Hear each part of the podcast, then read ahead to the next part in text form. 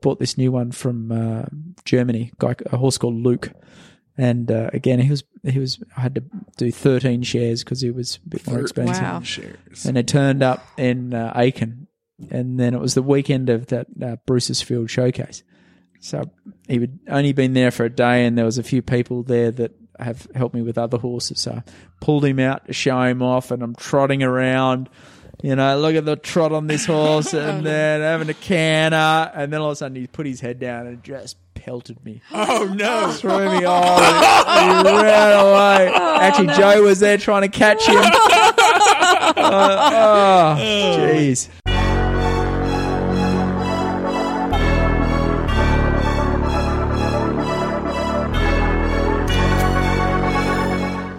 Welcome to the Major League Eventing Podcast, the show for eventing fans by eventing fans.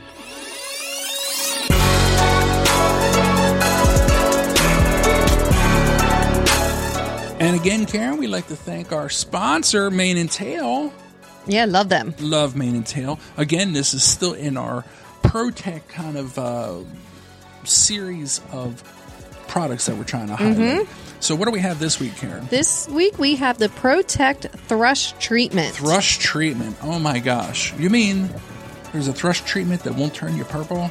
Oh yeah, oh yeah, oh yeah.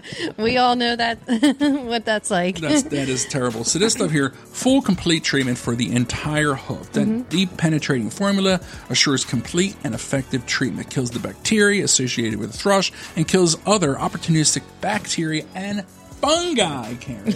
Not fungi like me. no, not fungi like you.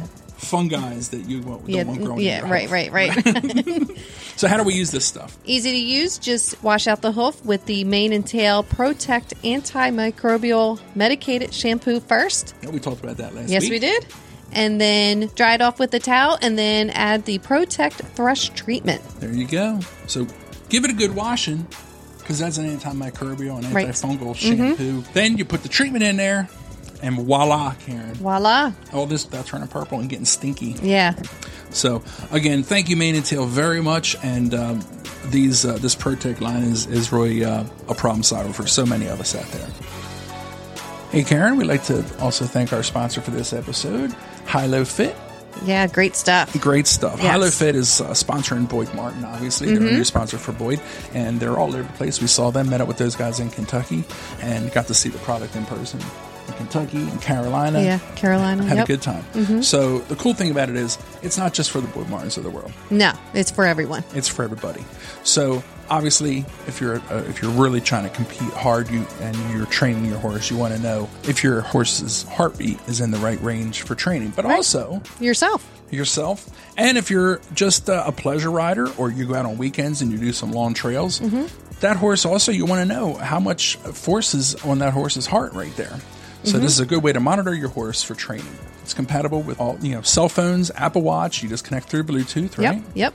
And it's competitively priced $349 for the hardware and an app subscription of $10 a month. Or you could do $99 a year or for $599 total. You can buy this hardware and a lifetime app subscription. That's pretty awesome. It is. It is. That's that's there are a lot of different options for people to do, and it's um, you, you get this technology on you. So, got to take care of your horse. Got to take care of yourself. So, like I say, it's for for professionals, amateurs. We just think this is amazing technology, and we can't wait for everyone to get out there. To learn more about Hylofit, visit hylofit.com. Yeah, Hylofit, know your ride.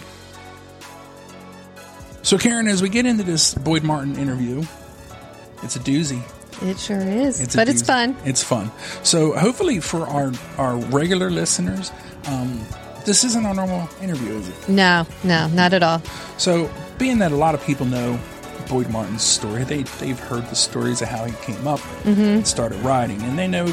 You know the the barn fire stories, and the, you know, and everyone. If if you want to hear about the latest, you know, Land River, Kentucky ride, you know, the USEA podcast did a great job talking to Boyd about that. Yep. So We just wanted to try something different and get into the mind of Boyd Martin. we're getting into the mind of Boyd Martin here. So, um, so some of the subjects are a little bit sensitive, but hopefully everyone understands that this is uh, uh, a really awesome, awesome interview. And it's uh, probably the the the only interview I've ever heard Boyd do like this. Yeah. So we're pretty sure to uh, listen up because Yeah. hold on to your seats. Sit back and relax. Sit back, grab a coffee, maybe two. This is a long one, and uh, we hope that everyone enjoys. Um, we love the feedback. So, without further ado, Boyd Martin I'm Karen. And I'm Rob, and Karen. Special episode, Special. special episode by by high request, Mm-hmm. many many requests. Uh, I've been telling people I know this guy for a long time. I've been kind of fibbing, don't know him at Just all. Just a little, yeah. Just just met him the other day. uh, we are at the beautiful Windurra, USA, talking to Boyd Martin himself. Boyd, Welcome, to my basement. it's a it's a uh, don't know A if it's ninja, ninja course basement. ninja course basement. I love it. So in winter, so for anyone listening, we've got uh, a ladder, we've got swings, we've got ropes, we've got um, the balance beam for gymnastics, and uh, you know, in the winter, with these kids come down here in the evening, and then we've got this ninja course set up down here, and uh, see on the wall there all the times are of uh, the fastest ninja course. Where's your name up there? There. it is. I'm I'm not good. Uh, Yeah. You're at the door- bottom. our next door neighbour, a guy called Jamie Hicks that sells us the hay. yeah. He uh, he holds the record, and he's a, he's a maniac. yeah. and he does. You can see that he does the whole ninja course in a minute twenty five. I think I'm two minutes or something like that. it's good though. He exhausts the kids before they go to bed. Yeah. yeah, Yeah. You're looking a little lean these days. You've been on a diet, or what's going on with you? I got well, I got really, you know, but beginning of the year, you know what it's like. You, at the, you know, you November, December, I'm going to the Eagles game, drinking, and eating as much as I can, and and probably not working that much. You know, the horses are out, and then uh, stepped on the scale. It was probably 190 at the I, I would dream of being 190. January 1st. And then like in, I'm in Aiken, I live with a uh, jockey, guy called Mark Beecher, timber jockey, one of the America's, well, he's an Irish guy, best jockey. So he got me on this uh, soup diet. Oh, And you can eat as much as this soup as you want and you, you, you don't put on any weight. And I like it too. It's like all these vegetables and uh, stop drinking. And uh, yeah, so then I was down to about 162 by the time Wow. uh, Kentucky was. How's your energy level? With I'm fine actually. I mean, I I mean, part of it is I'm pretty unhealthy in November, December, but then ultra healthy, and then uh, just working all day. I Yeah. mean, you don't get hungry when you work all day, and um, I know, you feel better too. You know, like I, you know, stop stop drinking, you feel sharper in the day, and I don't know if you're busy all day, you don't get hungry. I mean, it sucks to be honest. The first like ten pounds or whatever uh, kills, and then once you get in the roll of things, then you you you're good. So I'm not. I should start drinking some soup. I think. I need a couple. Mark Beecher's vegetable soup. I, I'm going to sell it actually. we actually tried that once. I think when you were in the Marines. the yeah, soup. you you lasted like an hour. I think a half day. Yeah, yeah. And My discipline was very low at that time. Now, right now, I could probably do it. But you were in the Marines, so that's what's kind of funny. Depends what it depends on you. You know, like it, it November and December are quiet time. You know, so we're, we're teaching a few clinics. I was in Japan teaching, and then um, do a bit of fox hunting and and football and everything. I got turned into a proper American. a Proper American. And then uh, then reality sets in where you got to go. Okay, I better get serious about this this gig I'm in, this racket I'm in. So, talking about the the the the, the property here and everything like Mm-hmm. that. So. I know we, we had talked before. I joked around. We we know you a little bit. We've known you for a good couple years now and got to get to know you. You were telling me once before about this property. How how did you find Windurra? Was it fox hunting at one time or what? Uh, let's see. Well, um, so basically, I came over from Australia and then I worked for Phillip, and then both Silva Silva worked for Phillip as well, and then um, did that for a couple of years, and then we bought just a townhouse in Unionville, and then um, I changed my nationality, rode for America, went to the WEG, and then and then we started our own business, but rented that top barn at Phillips, and then to be honest, Silva's dressage business and my eventing business was all crammed into this um, 16 stall barn. And then um, we thought, oh, wouldn't it be good to have our own place? And this place wasn't actually for sale, but Silver was brave enough to walk in here and talk to the guy. It was a corn farm, and ask if he'd ever sell it. Wow. And give credit to Silva. Like I, I mean, I think that's weird just knocking Yeah, on someone's door. right. And uh, it's funny though, like um, like the house we're in now, I I never walked into this house. Like when we looked at the property, all I was doing was sort of walking around, like thinking where the jumping ring would be Yeah. and where would the stables be and the cross country course. And uh, I never even walked into the house. Wow. I couldn't care less where I slept. You know, like Silva's in here measuring the wardrobes, you know, the kitchen, like trying to work out what sort of oven it was. And I said, oh, I was, as long as it doesn't leak. yeah. Yeah. Now, where's the? What, what, there was no horse. where- Was Silva's barn here? Yeah, so there was six. Um, there was a six stall barn here. Um, so uh, um, they had some fox hunting horses here. We're we're right on the edge of some uh, the Cheshire f- fox hunt country, and, and next door to us is Runnymede, which is three thousand acres of protected land. And I never realised how awesome it would be to be um, next door to open country like that. Like I just d- didn't even realize how fortunate it was until we actually moved here with horses and realized that just just endless endless hacking and riding and and some good gallops out there and That's awesome. um it's uh we're very very lucky and now, and then you. So besides what you have here now, and then you bought next door. You bought what was that? A school or hospital or? Uh, yeah, it was an elementary school, so that was uh, a funny story. Actually, it was um, bought it at auction. So we're at the training for the uh, the uh, 2016 Olympics. We're in Ocala, and then this place next door. It was an elementary school. Came on, went into foreclosure, went broke, and then I, I thought, oh, it'd be great to have another stable, you know, and. Uh, so I'm bidding on the phone, and uh, a banker's like said, "Okay, you're, you're bidding against some Muslims that wanted to build a mosque, and some Amish that want to build a facility for their elderly and mentally unstable Amish." Oh my goodness. and so and that's what we're up against. And, and uh, so we were lucky there. We built it, and um, we're converting that into about 24 stalls. And at the moment, Wow. Lillian Heard uh, rents it. So saw she um, put the big sign up. That's uh, yeah. recent. That was great. Yeah, It's pretty cool. I mean, it's not like obviously um, income sources of income is a real prick in this game. You know, like it's a labor intensive job. You know, you usually you got to be riding a horse or teaching a lesson. So I don't know. I mean, uh, at the moment things are tight, but I think in like ten years' time we'll be really glad we did it. You know, like trying to get a bit of money coming in, uh, rental or with the cross country schooling or whatnot, and because you know, like it's it's it, it's a it's a hard job to make money, and if you can get a bit of money creeping in without physically doing too much work, I think eventually that's the, the key. I mean, it's it makes it tough this period now because we're borrowing more than we're earning. but I, I think eventually, once we get it paid off, it'll be it'll be happy days. So. But that's Yeah. what's smart too. Like you're, that was anyone else doing what you're doing? Where like you've built a real like legit world class training Mm-hmm. facility. Was that always the was that always the goal? And and opening up to the public was that uh, just because you're like crap, I got to pay for this, or was it always the plan? To, I like to say I'm a genius. But, uh, uh,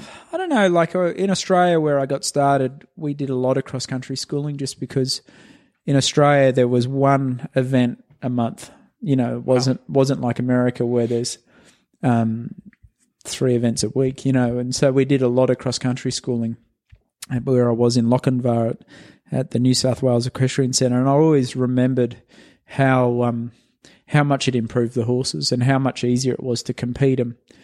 Where in America, up until recently, you sort of just been competing them to get mileage on them. So, and then it just evolved a bit. We had this field and put 10 jumps out there and then 20 jumps out there. And then someone said, Oh, could I come over and use it? So I said, Yeah, righto. And then I started charging people 25 bucks to come use it. And then Silva used to go nuts though, because I'd, I'd start buying more and more jumps and building more and more stuff and and uh, I mean she'd go crazy because there'd just be truckloads of jumps turning up from Eric Bull and and then she actually saw the schooling checks rolling in. Oh, there we go. And Now, now, now, now she's changed the tune a bit. I remember one time you told me you said something along the lines of like, uh, someone's asking, Hey, what are you doing out there? And you're like, oh, I'm just d- building a cross country jump. Next thing you know, it's the bulldozers out there and you're putting a sunken road in. Yeah.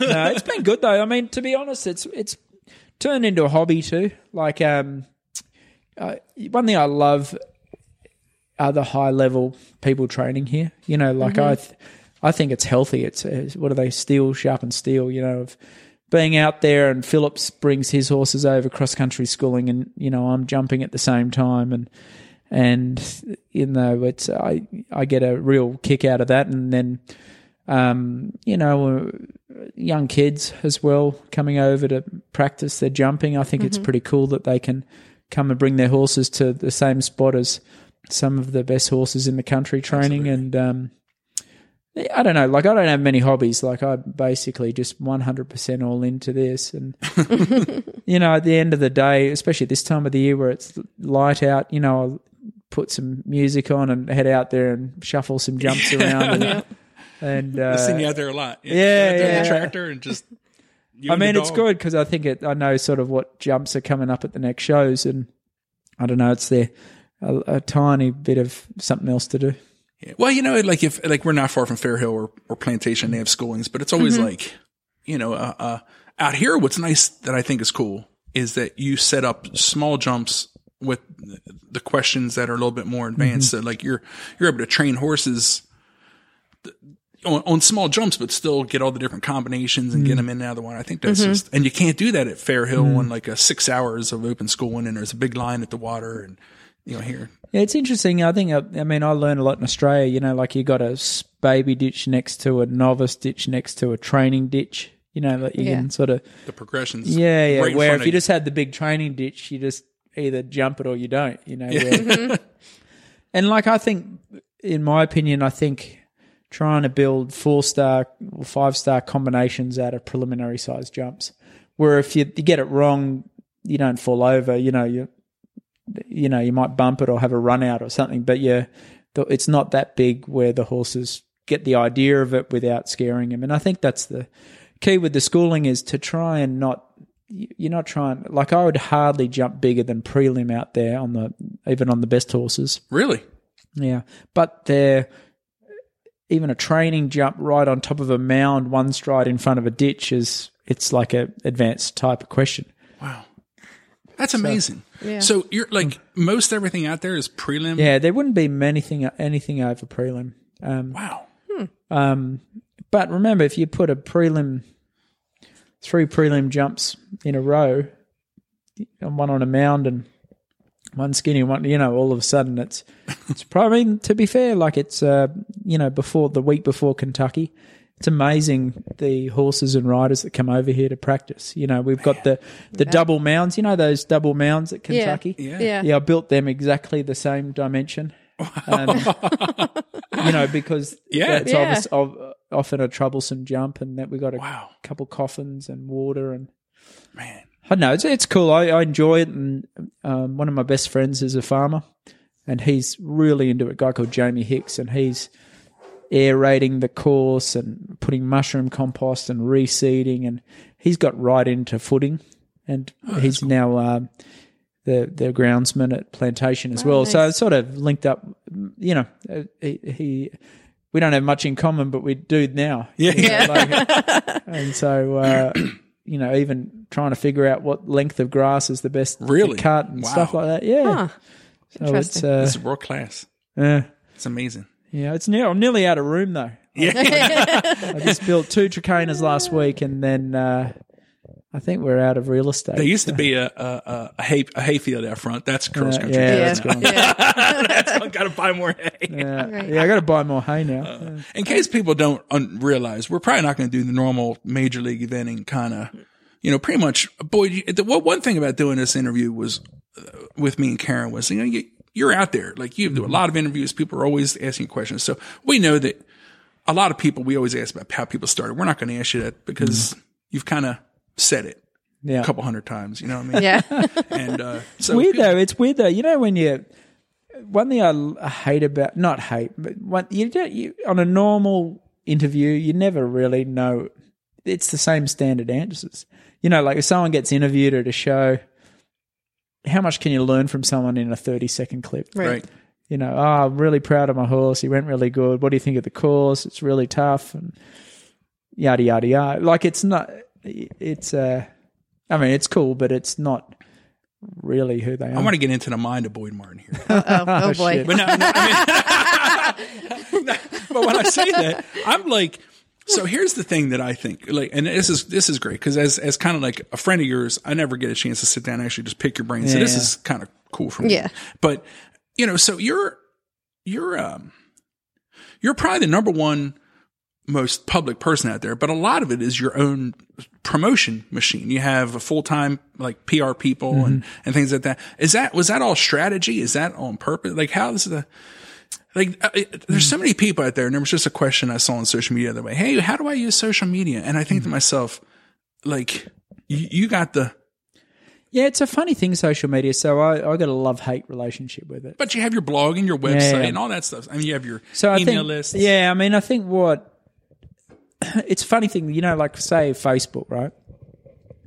Is I'm gonna, I don't know, like there's Boyd Martin the person, and then there's Boyd Martin the athlete, mm-hmm. and I, th- I don't know, like I get slowly getting sick and tired of a Monday morning going to Facebook, and then everyone does like a report on themselves. You know, I, I you know, it just gets old that so and so came twelfth. You know, but that's just me. You know, and I've been in in this for a while, so it's a tricky one because I don't know how to say this, but like I, it's more important in America, I think, to be a good rider, a good trainer, a master horseman, and a top competitor than a master at Facebook. And unfortunately, sometimes someone's a master at Facebook, Yeah, but you're that guy too. and and yeah, well, to be honest, so I pay I pay two people. Uh, shout out to Lisa Thomas and Amber Heintzberger, who uh, who do it for me. I mean, I give them the stuff, but I don't know. Like, part of me hates also. I don't want to be the one telling everyone how wonderful I am. Mm-hmm. You know, like that gets old too. Like, I don't think that your stuff's like that. no, but it's important. I think if you know people are interested in what you're doing, I'd rather get the information to Lisa or Amber, and then they throw it out there. Do you think that it helps with, uh, like you have a, you have a whole lot of horses in the barn. Do you have any idea how many horses you have right now? Um, and it's hard to it's hard to work out in my group for horses for me, it, like proper proper competition, real deal ones. I mean, it fluctuates between about twelve and fifteen, but then our pool's bigger. Like the guys that all work for me have a couple of horses each or one horse each, and then we've got some babies in the you know like it it um you know the. the but my core group of uh, mine are usually Gotcha. around that. There used to be more, but it's to be really good. It's it's you can't do uh, crazy numbers. Yeah. Well, do you think that like, like you have a lot of syndicates and, and, and, and, and, and people who own single horses. So do you think that your social media site, like, is that, is that something that helps you get, get more owners and stuff? Or what is it that's helping you get owners? I mean, it's it's. I gotta say, it's freaking hard work. Yeah. Um, and that would be, um, just the the number one for me anyway. That's the number one. If you can't get owners, if you can't get the horses, I mean, it's it's it's uh, doesn't matter how good you are, you know, and it's it's hard work. And there's not a day goes by where I'm not. You know, I wish I could. All I did all day was ride horses. I mean, it, that would be my ideal day where I'd wake up, hop on a horse, and just ride all day. But there's not a day goes by where I'm not. Um, I don't want to say working at, uh, like trying to inform the owners how their horses are going. If I got a new horse, trying to find some other people to come in on it.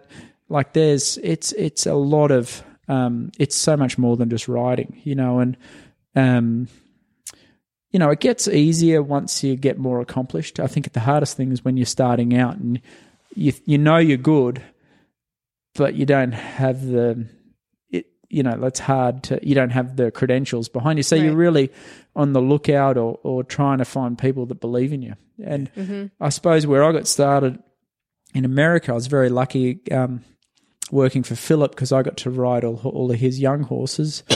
Um, so that was a great advertisement that I knew what I was doing and and like I never snaked any of his owners, but I got to know his owners that had friends that got involved in eventing. So that was a good little um, head start. And you know, and I think clinics were a huge thing. I, I was very very lucky that I did a lot of clinics, especially in the New York area, up in Millbrook, and they um, they turned into a really really awesome group of people that um, helped me out with a, a number of horses and still do. Um, but it's hard work. I mean, and there's no Rob. There's there's no set way of doing it. You know, everyone's got a different way of doing, it, and there's not a blueprint. You know, in the sense of, you know, I'm a pretty friendly guy. That's, um, I don't know, um, out there. Like, and I got good support. Phillip Dutton is a weirdo. Like he, he like you can hardly get a sentence out of him. But he's done well too. Like for a guy that's not very cha- charismatic, doesn't say much. He's had a, uh, some of the greatest supporters ever. Sure. Yeah. And um, you know, and obviously, um, yeah, everyone everyone's different. You know, I think say Shramo's doing pretty good at the moment. Mm-hmm. and He's obviously a great clinician, and then um, goes hard on the social media, which I think some people. But he's working hard. I mean, we Yeah. interviewed him, and the day we interviewed him, he's sitting in the airport in Philadelphia, heading out to a clinic. yeah, yeah. Weather was going to be terrible, so he was going to double up the Saturday Sunday clinic on the one day, which is double the. You know, that's an exhausting Yeah, day. to get back on Sunday to coach. which and and that morning he was already riding a bunch of horses and Mm-hmm. and then uh, and then teaching a bunch. So, do you think that the guy think like over at the convention there was a there was some debate or Oh, I read that. yeah. you know talking about is it easier for the men than the ladies? And I I kind of I, I don't know. I'm an outside guy. Mm-hmm. I have a son, so I would. I mean, I, I, would- I have two sons, but they ride, you know. But I, I don't see. I don't see that. That's is that the case? Do you feel that that's an advantage that you're a guy out there? I, I didn't I didn't hear that or um, hear that. I heard about it though, and I read there was an article on the US eventing, and I mean, firstly, if I thought that, I'd never say it. Like I just, think, I just think it like it just you just look like a, I just a loser mentality, you know, like if poor me, I can't do it. Help me out because everyone else has got it easier, which is bullshit, you know, and. uh you know, like everyone's got a different. It's a bit be like Dom complaining no one wants to help him because he's an Aboriginal, or you know, or me complaining that these other guys in America they've got family farms so they don't have to mm-hmm. pay rent. You know, like it's just everyone. Everyone's got a reason why everyone else has got it better. You know, and it's and the more you get stuck on that, it, it the more you you're convincing yourself that everyone's got it easy. It's a which- limiting mm-hmm. belief. yeah, It's no, like Yeah. you're- I mean, you're- really, like you know, Tamie Smith. oh mm-hmm. man, we love She's her. She's got a squadron of owners. Yeah. Yeah. Jennie Brannigan. Yeah. like, Yeah. I mean, and like this whole. I mean, I don't want to ramble on, but like Ros Canter, um, Beezie Madden, like Ingrid Klimke, like someone forgot to tell them that they're Yeah. women. right, right, right. and I don't know. Like I, I, I'm, I'm sure. I mean, I'll tell you one thing that I think. You know, if you look at say me or Buck or Phillip, we ride a lot of crap horses, especially when we're starting. Like we open the floodgates, and if you, I don't care what sort of horse you got, if you're going to send it for training, we'll take it. You know, if a lot of my owners developed from that, you know, a lot of people had a a horse that was, I don't want to say unrideable, but not what you, the ideal dream horse would be, and you took it and you took it in and you put put it to work, and, and then you developed a relationship with the person, and then away you go, and you know, and I think um, it's a tricky one with uh, a few of the people.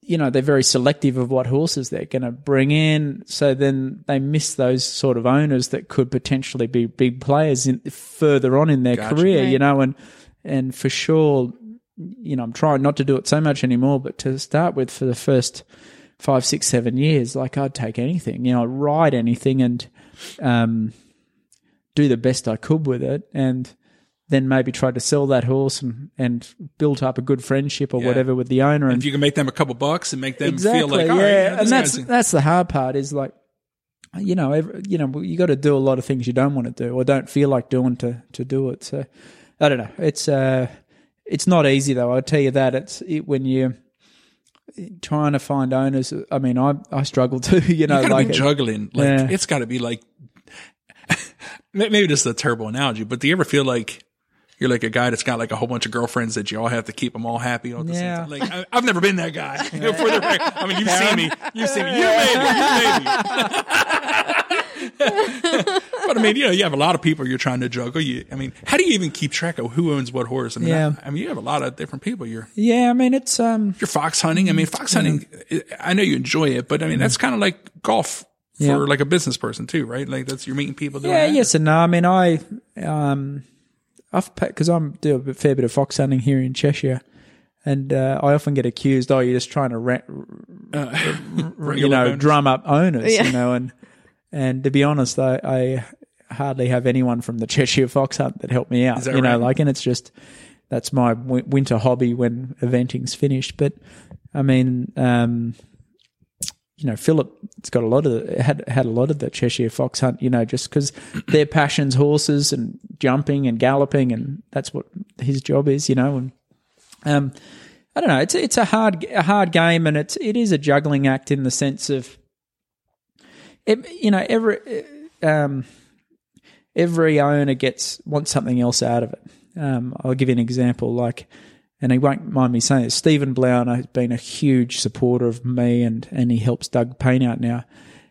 I don't think he gives a crap about the training at home. He wants to go to the big show. He wants to rock up at Kentucky a shirt on. He wants to drink a uh, grapefruit and vodka and, and and go for it. You know, he doesn't want to go to full gallop horse trials, beginner novice. You know, and then I've got another lady that's brilliant. It's a lady called Kathleen Crompton, mm-hmm. and she just loves the process. Loves coming to the farm, watching the horses jump, seeing them develop. You know, and so it's and she doesn't. You know, I'm sure she likes the big shows, but it's that's not really her thing. She mm-hmm. likes the, you know, the process or whatever. Or, or Phillip said, you know, his biggest one of his bigger ones was Annie Jones, who enjoyed coming to braid the horse up before the dressage. Really? so she likes being the hands-on thing. So I Wow. think you know, I think everyone's slightly different, and um, and uh, I think part of your job is to figure out what you know what part do they enjoy, and and also if you if you're going to propose a horse to them as as um, you know what where what sort of horse where, whereabouts in in its career would it, this it suit that person and um but it's hard mate there's not a day goes by where I'm not working at it and uh like today I probably jumped uh eight or nine horses Wow. and made videos on all of them and emailed them to all the owners to tell them how they're going you know like you got to make the But that's extra. that's the thing is you're you're doing the you're, it's a business. You you you, you under, you're, you're treating it like it's uh you know you have shareholders or investors. I guess would you call Hmm. Tell it? you one thing though, is there's a mentality too. Like, how do I say this correctly? There'd be some really good riders that f- I think come across feeling like they're entitled to owners to come to them. Hmm. Like that, hey, I'm one of America's best riders. You should send me a horse. And there'd be some that are, oh my God, I'm so grateful and thankful that you'd be willing to pay me to ride a, a horse Sure. and and I think coming from Australia or starting out at zero here in America is like I definitely are very very grateful and thankful and absolutely in debt to these someone that's prepared to to leave me a horse to to let me train and see how far I could go to it. So then, and I think that mentality um, has been good to me, you know, and now I'm still thankful, you know, like and it's uh, and it, I don't take it for granted, and and that would be, um, now no one comes out and says that, but that's the, I don't know, from an outsider looking in, and you're sort of trying to evaluate people's plan, you know, it's. Do you ever feel like you get like um from from other people like you get like uh oh it's easy for Boyd he's got it kind of just everything's coming his way. You A little bit when I read that thing about uh, how if you're a charming male in America, it's easy to get owners. Oh, yeah, yeah. That's right. I read They that. might as well just said, if your name's Boyd Martin. yeah. I read that and I said, you wouldn't believe how many freaking clinics, how many phone calls, emails, cocktail parties I grind away at, you know, trying to trying to get in there and do right by these. You know, like you just anyway. Like I said, I mean, it's just uh, I'm with you. Well, you know, and one, one thing, one thing that Karen and I are, we've mentioned on the show before. Joe, our son, younger son, works for you. He's worked here for a couple of years for you, Yep. and uh, one of the greatest things that Karen and I are so grateful for that he learns here from you is you know all the all the hardship that goes on here all the mm-hmm. all the, the way you handle the adversity when a horse is not mm-hmm. perfect. And, and he gets to see the work and he gets to understand how, mm. how you got to keep working every day and mm-hmm. how when things get you down it doesn't st- you know y- y- we won't go into it but you know you had your barn burned down. You've had family emergencies. You had silva uh, get injured. You had the leo Broken bones was was was um, a high risk pregnancy. I mean, you know, and the fact is, you you make it look easy because you're you you you you show up to work every day. and I think there's a lot of people are are very uh, they'll pack it up, they'll pack it in pretty quick, and I think that um, you make it look easy. Like it's very easy to look at you from the outside and think. Man, Boyd's just everything just goes his way. But when you really look at it, you're like, wait a minute, yeah. you know, Yeah, I mean, I'm. I mean, I'm lucky though. I think um, a couple of things. I think I've been very lucky in upbringing. Like I had two parents that are true survivors and great role models, and then I had a couple of mentors along the way. Uh, a guy called Heath Ryan in Australia, and then obviously Phillip Dutton here, who I really uh, worked for and trained alongside and, and looked up to. And the lessons I learnt from those guys and my parents weren't paid lessons. They were just sitting back and watching um, how you get the job done and how you, you deal when things go wrong. You, you got to keep grinding away. And, you know, I'd like to think that, you know, I've got a, a great group of people that work here and um, I truly care to see them do well in life, you know, and I think obviously my main goal would be that they'd be great international riders and make a business for themselves, but you know, not just you know, I suppose uh, they've been too corny, life lessons here, you know, like as everyone's going to be dealt a crap hand now and then, and um, and trying to figure out how to how to deal with it and push on and and whatnot, and I think. Um, you know, with all the setbacks we've had, is like there wasn't ever a moment where I sat down on the couch and shut my eyes and said, "Okay, I've got to push through this.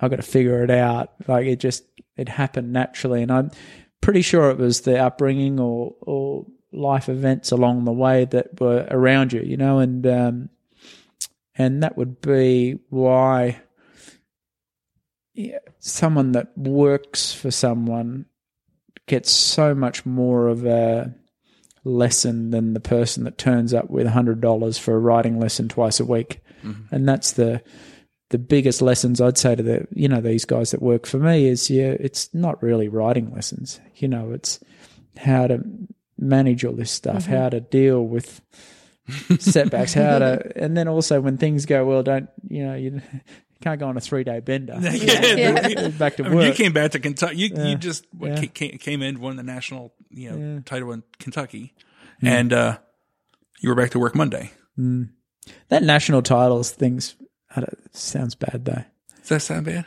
I don't reckon it's uh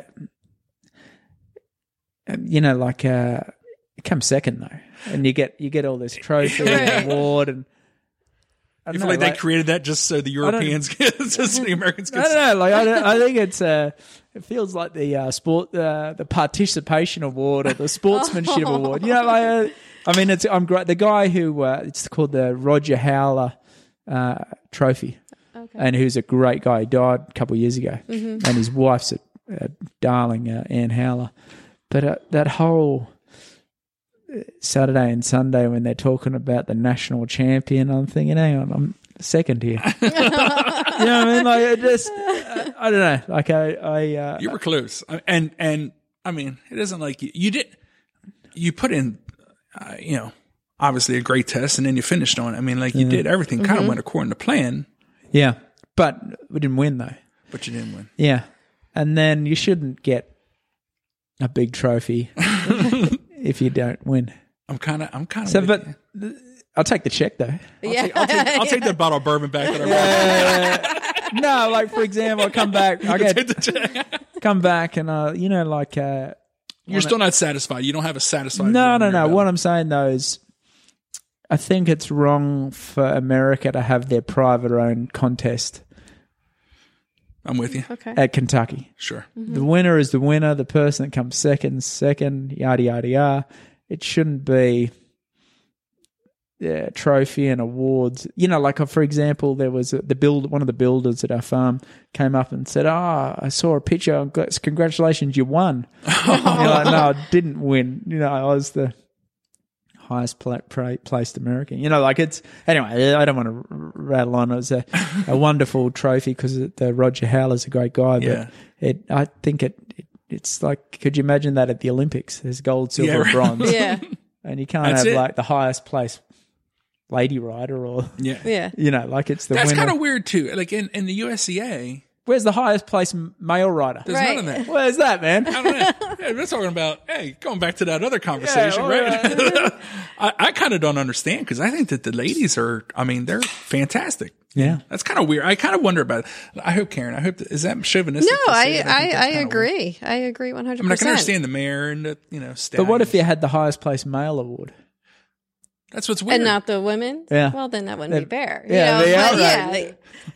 But they have, like you said, like the highest placed stallion and mare. but that makes so sense. 'cause why of- not- well, they, you know, that's like breeding and stuff like that. Yeah, but though. still, But it's, I don't know. I don't know. But there's so many awesome women. It's, uh, Yeah, it's a funny sport. I'm an equal person. Like when I hear, uh, when I was in the Marines, Mhm. I, part of the reason I got out of the Marines was because equal means equal to me. Exactly. And even in the military, equal didn't equal mean equal. Like there were some times, what I did was I got in a little bit of trouble because I held some ladies up to a standard that, uh, I would have held you up to, Boyd. And, and apparently that was frowned upon. so I got reprimanded. Tell us this story. This is sounding better than this is sounding better than my story. Now, have you heard about this story before? Oh, I've heard it. Yeah. she lived it. We were married, Yep, and, and it was kind of. And, and when you're in the military, uh, if you get in trouble, not only did they take your rank, they can make you live on base. You know, I had a kid at home, and uh, it was like, I better watch myself. Yeah. But I was just trying to, just trying to hold everybody to the same standard. You know, and that's because that's because I'm a black and white guy, and like when people say I want equality or there is equality, I believe it. Mm-hmm. Like especially in this sport, like I think that that's what's great about eventing. Yeah, and absolutely. everything, Is that it doesn't matter if it's a a mare or a gelding, a stallion, a guy rider, girl rider. Yeah.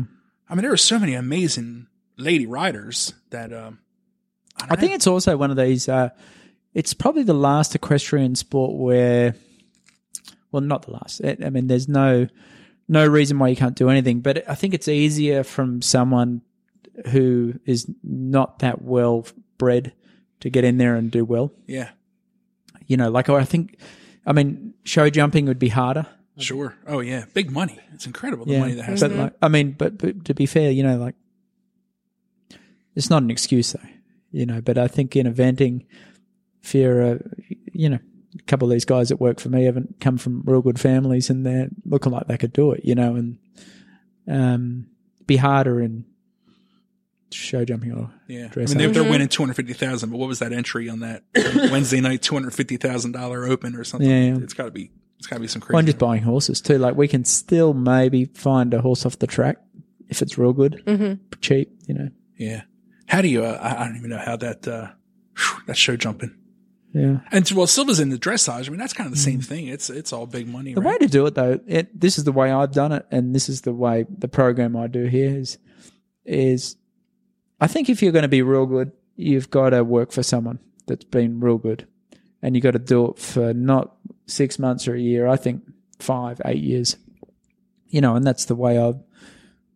And it's hard, hard work. It's it's not glamorous. It's not it's not what you think. It's, Well, it's funny, too. Seven days a week, early mornings, pouring rain mm-hmm. in the winter. You know, your other buddies from school are on holiday, and you're just out here grinding away, grinding away, and and it's such a long, long process. And there's I don't. I, I mean, I don't, I can't see another way of doing it personally. I'm sure there is another way, and if you look at some of the other top riders in America, they have done it sli- slightly different. But um, it, it's a long process, and it's grueling. It's hard work, and um, you've got to find someone that's really, really good and be absolutely obsessed with them. Yeah. Well, your guys are your guys are cleaning stalls and, and Oh, they're hard, mate, and they they're I mean they're workers. I mean I'm so thankful for them. I mean they're out there till eight nine o'clock at night some nights. I mean they're I mean it's probably illegal what we're doing. but I mean I mean but that, a lot of them have been here for seven uh, six seven years. You Yeah. know, like and it's a, a credit to them too that they're grinding away and they obviously feel like they're getting something out of it that they're they're here still. You know, because it's uh it's not, there's only a couple moments of glamour. Yeah, yeah, yeah, mm-hmm, yeah. That, mm-hmm. that that nice show coat at, the, at that event when Yeah, they're, you know, the nice white breeches and tie, like that is that's one Yeah, of the of the uniform. yeah, it's a hard, hard, hard, hard life. So, not, not, yeah, I mean, it's a a lot of work. Yeah. It's Yeah. labor intensive and it's a lot of setback. I mean, you, I think you got to enjoy the process. You know, like can't be just about winning. Like you got to get some sort of thrill about training the horses or improving your riding. And obviously, I love competition, but you know, there there's got to. It's a long career too. Like say a football player or a um, tennis, uh, Sure. f- uh, basketball player. I mean, I'd be retired now. You know, I'm 39 years old, about to be 40. Like I'd be washed up. You know, and I'm still got 15, 15 years of my prime career left. And and if you're if I was a football player, I'd be done. Oh Yeah. no way. How old's Big Phil? 55. Yeah, and he's. I mean, come on. Uh, I mean, on he's starting to. This would be the first year he's starting to slow down a bit, though. Is he going to slow down? Um, I well, knew he was talking about slowing down, but it didn't seem. I mean, he's. I mean, he's obviously just a remarkable, remarkable guy. I mean, I think he's had a. He's. Uh, I mean, he's been a good person to emulate too, because he's been such a, a wonderful father, and um, obviously his stepdaughter had that terrible brain injury, which I think has really uh, taken his focus. And um, you know, when I worked for him, and then there was 40, 50 horses in work there, you know, and like so, I think he's Wow. he's changed a bit where he's just streamlined it, he's tightened it right up, and he's just got ten really, really good horses, all really good owners, small group of staff, and and concentrating really hard on them. But um, like he doesn't do the the uh, full gallop beginner novice or the sporting days anymore. Yeah. Like he, Right. he just pulls them out at the big ones. Which, to be honest, fifty five years old, he's still going strong. But I mean, he still ride better than anyone here, especially cross country. Like I mean, he is uh, he is uh, a freak. That's awesome. Do you think you're like? Do you see that in your future where you're gonna? I, I know right now you have Mike mm-hmm. Penn as like your your mm-hmm. your main rider guy taking the younger mm-hmm. stuff. Is that is that by design? Like, a little bit. I mean, it's the most important thing is the people that work for you think like you, and it's a it's a hard thing to put into words. But when you say think like you, is um, they've got to really, really care.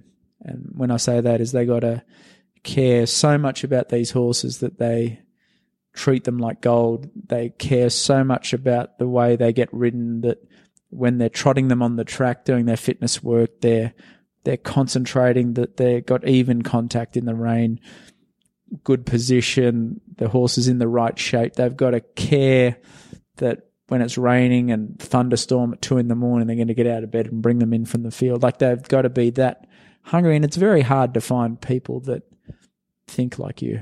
And so anyway, um, getting off topic, but you know, No, like say, say Michael, who, um, for anyone listening, he, he turned up eight years ago probably, and I mean, he looked like a drowned rat, stole away on a ship, and and you know, come from a, a ter- you know pretty crappy beginning, and but had talent, and but but the biggest thing is he had, he thinks the same way, and is just obsessed with with training horses, and um, doesn't really have that much else in life, which I think's in a weird kind of way, sometimes I think that's better. Like there's no fallback plan.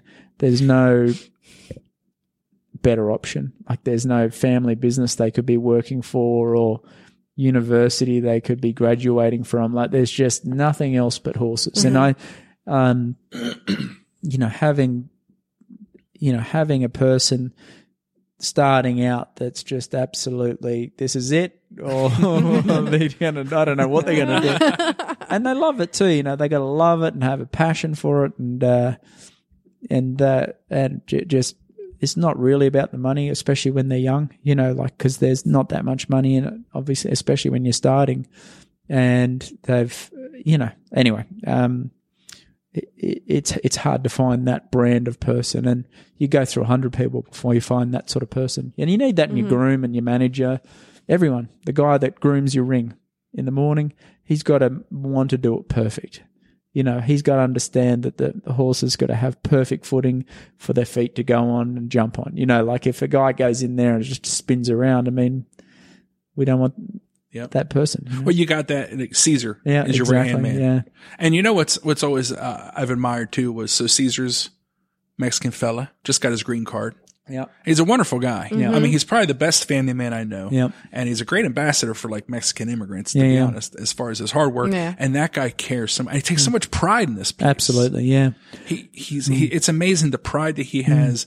Uh, I, I kind of, it makes me smile because I think about a plantation every year he gets the job of helping to kind of groom Yeah. the rings. And he's so proud because he wears his Windurra hat and he puts the Windurra on the front of the Yeah, yeah. tractor.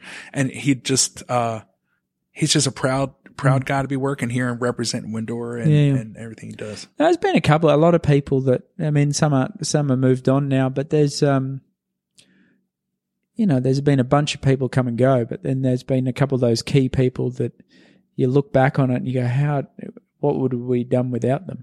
You know, because uh, it's not, it's not how much you pay them; it's they got to feel part of it and belong in it and Yeah. and absolutely give their heart and soul to make it the best. Yeah.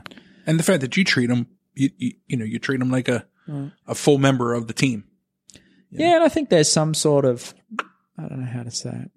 I think there's some sort of camaraderie knowing that um what they're getting paid or what they're earning or what is everything generated from what we're doing here.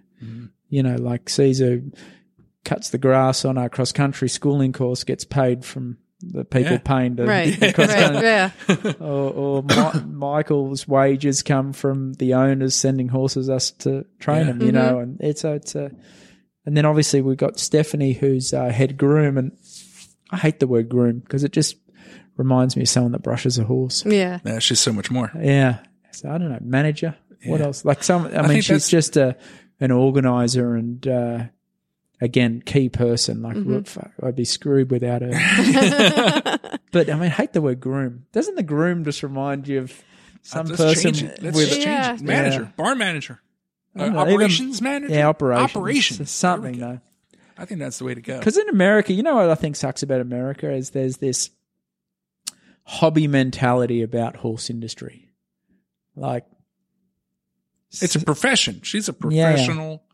like say um, Silva's dad was a lawyer. He's dead now. He's in Germany, and Silver and her sister that when they finished high school, they went to become professional dressage riders. Like he was proud to go to a cocktail party and say my my daughter's training at Hubertus Schmidt to be a professional dressage rider. Where in America, you like half the parents like, oh, he's just taking a gap year before Yeah. he goes Yeah. to Right. Right. get his arts degree. You know, like it's sort of this. I don't know. Now, well, you know, Karen, uh, we're kind of the exception because we kind of, Yeah, absolutely. we, we, you know, Karen, Karen grew up aspiring to be a pro. And I think that, I think the difference with Karen was her parents expected her not to be a pro Yeah. and, and to get a real job. And I was just too fat to ride. Bit harsh, mate. I saw some photos of you back in your prime. Oh, I was chiseled.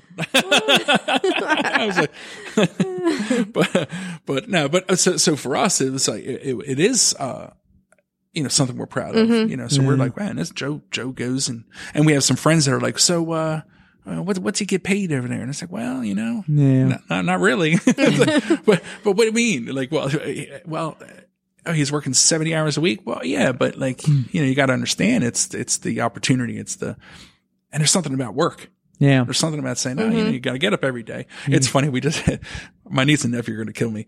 So Joe, Joe, uh, we have nieces and nephews that are all the same age as Joe. We have like three or four of them. And, uh, my, Joe's working. It's Easter Sunday Yeah. and we're at brunch. Joe's here working. And, uh, the family's like, Oh, where's Joe? And we're like, Oh, he's, he's at work. And they're like, the one, the one niece who's maybe weeks older than Joe. Yeah, one She's week. like, geez, he's at work and we, we had an Easter egg hunt today. You know? and they're all in college and they're doing great, you know, but it's just the, Yeah. It's a lot of sacrifices. Yeah. It's, uh, but you know, Joe's not complaining. Joe gets up and he goes to work. It's, uh, Yeah, and that's the thing though, is it's I mean, he's a, a great example. I mean, I remember he started turning up here when he was fourteen, didn't Mm-hmm. Yep. he? And uh, and he'd ride in the snow and you know and like- at night in the winters, he was like around with a headlight on his head and while you guys were down south. yeah. So, Yeah, but that's, you know, something that you, you, you know, was really impressive for us was that Joe, Joe talked to you and, Mm-hmm. and, uh, he reached out to you a little bit and I, and the fact that after Joe, Joe did a little help for you Uh-huh. and then you messaged Joe, you probably don't remember this. You messaged Joe and said, Hey kid, I owe you a lesson Right. for helping me out. okay. And, uh, I just thought, man, that's amazing. Mm-hmm. First off, Boyd Martin is texting our 14 year old. Hey, and, and the fact that you, you just didn't take his help as a, as a, um, well, that kid's privileged to be helping me, Yeah. yeah. you know, and then it kind of worked into him, you know, he's like, Hey, when can I work? And you were like, well, we start at seven. He's coming out. The, the funny story is, uh, I don't know if you remember this, the, the rock story. Oh yeah, the rock. Joe, you, you guys sent Joe to pick up rocks in the paddock. Right. and uh, he did such a good job. He also picked up the the rocks that were put out for erosion. All right. yeah, yeah. and he came in for work. We said, "I was working." He says, "Well, he's a he's a worker. I had to put a whole bunch of rocks back." But that's So I don't think there's any way out of actually the funny, you know, we laugh about it now, but like anyone that's good, I mean, they're hard workers, aren't they?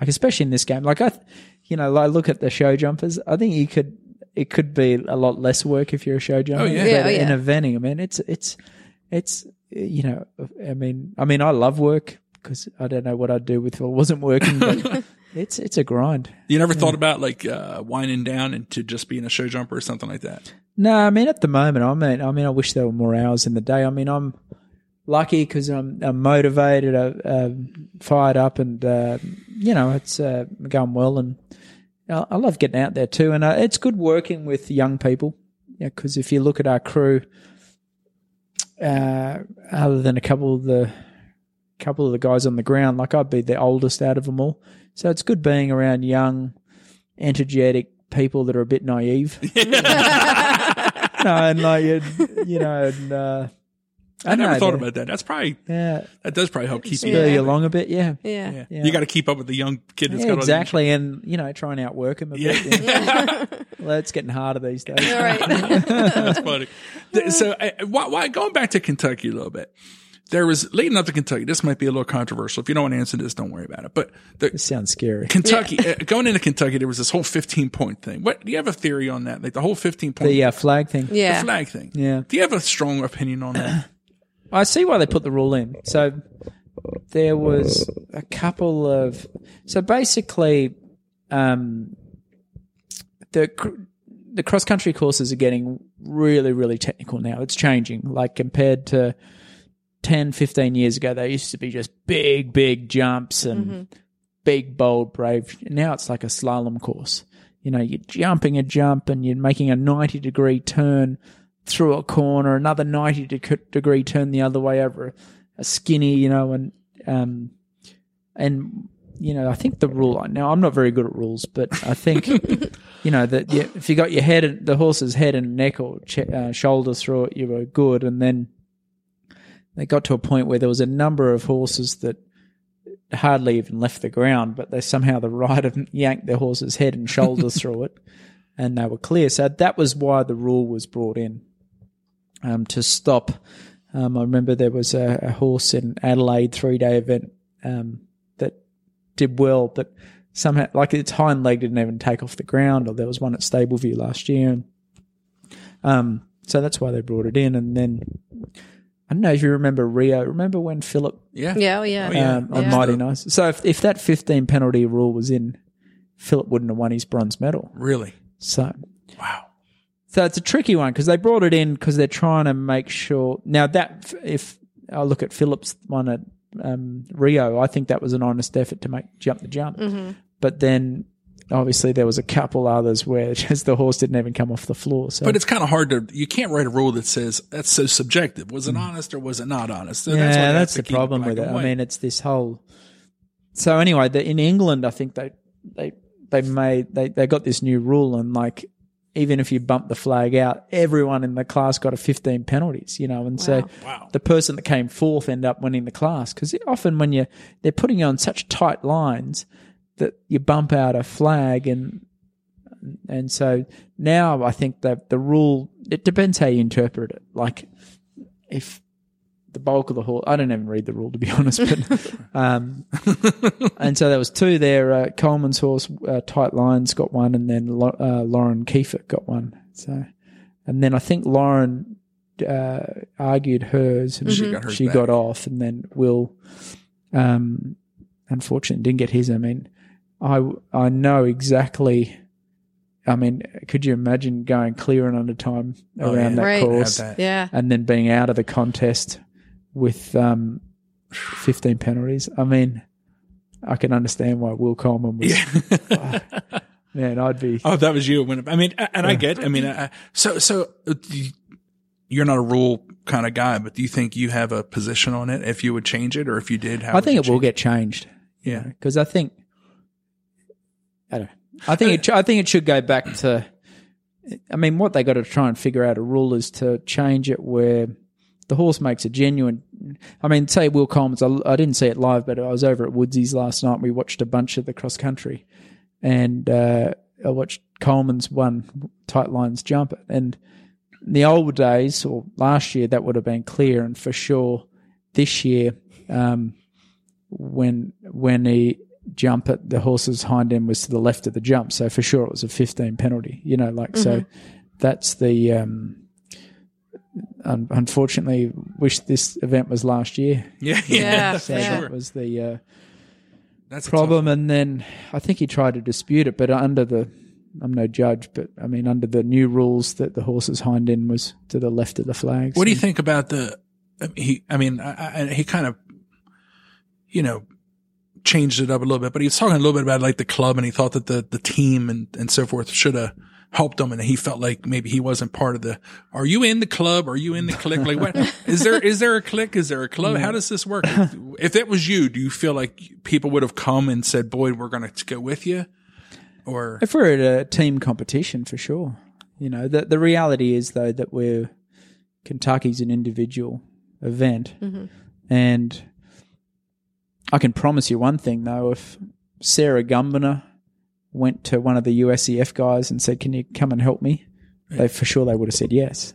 Like it's not like I would not my wildest dreams would I ever think that they'd say, "Oh no, you're on your own." yeah, And I thought Will Coleman's um, article um, was good. Like he said, how how can we help if you didn't come to ask us to help you? You know, like it's he obviously still frustrated and irritated that he lost the um, lost the uh, protest and then and then felt like he didn't get any I mean, do you, assistance. do you, I mean, do you, do you feel like maybe, uh, I mean, you were on the team with them and everything like that. And you were at WEG. You didn't have the best, the best go at WEG yourself. And, you know, do you feel like there was like hard feelings from, from the team or like, you know, the governing body that you and, yeah, I mean, I, again, I, it's hard. It's, I mean, we talked to Joanie Morris before the WEG and she, I mean, and we're at my Major League Eventing, we're trying to always promote it and trying Yeah, to bring yeah. it all together. Well, I want to. I'll talk about my own experience, and uh, again, Will's is different to mine. But I mean, no country in the world helps,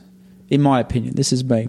Is America wants to see America do good, and the Americans help the help us Americans. Unbelievable, much more than I would have ever got help from when I was an Australian. Really?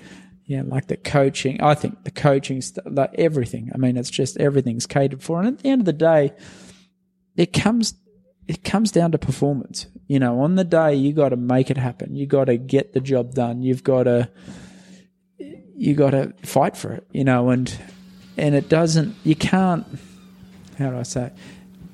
You can't blame the coach. You can't blame the the whatever. It, it comes down to you. You know, and again, I'm also from a different frame of mind too. Is I'd never bank on the team or the federation to getting me to where I got to get to.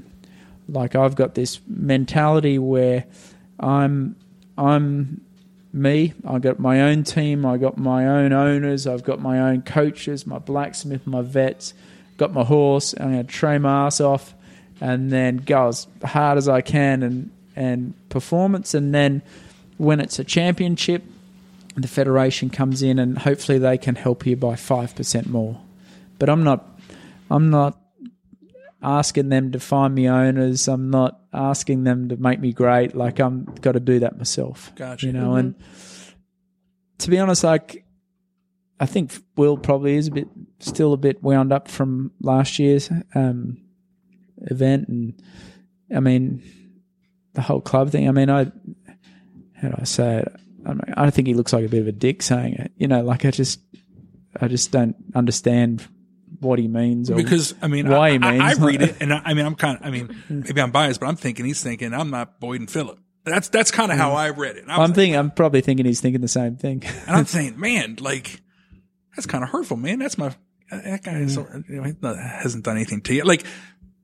And when you cast a wide net like that, you know, I read the comments, and Karen and I, with Major League Eventing, we're trying to bring the sport together.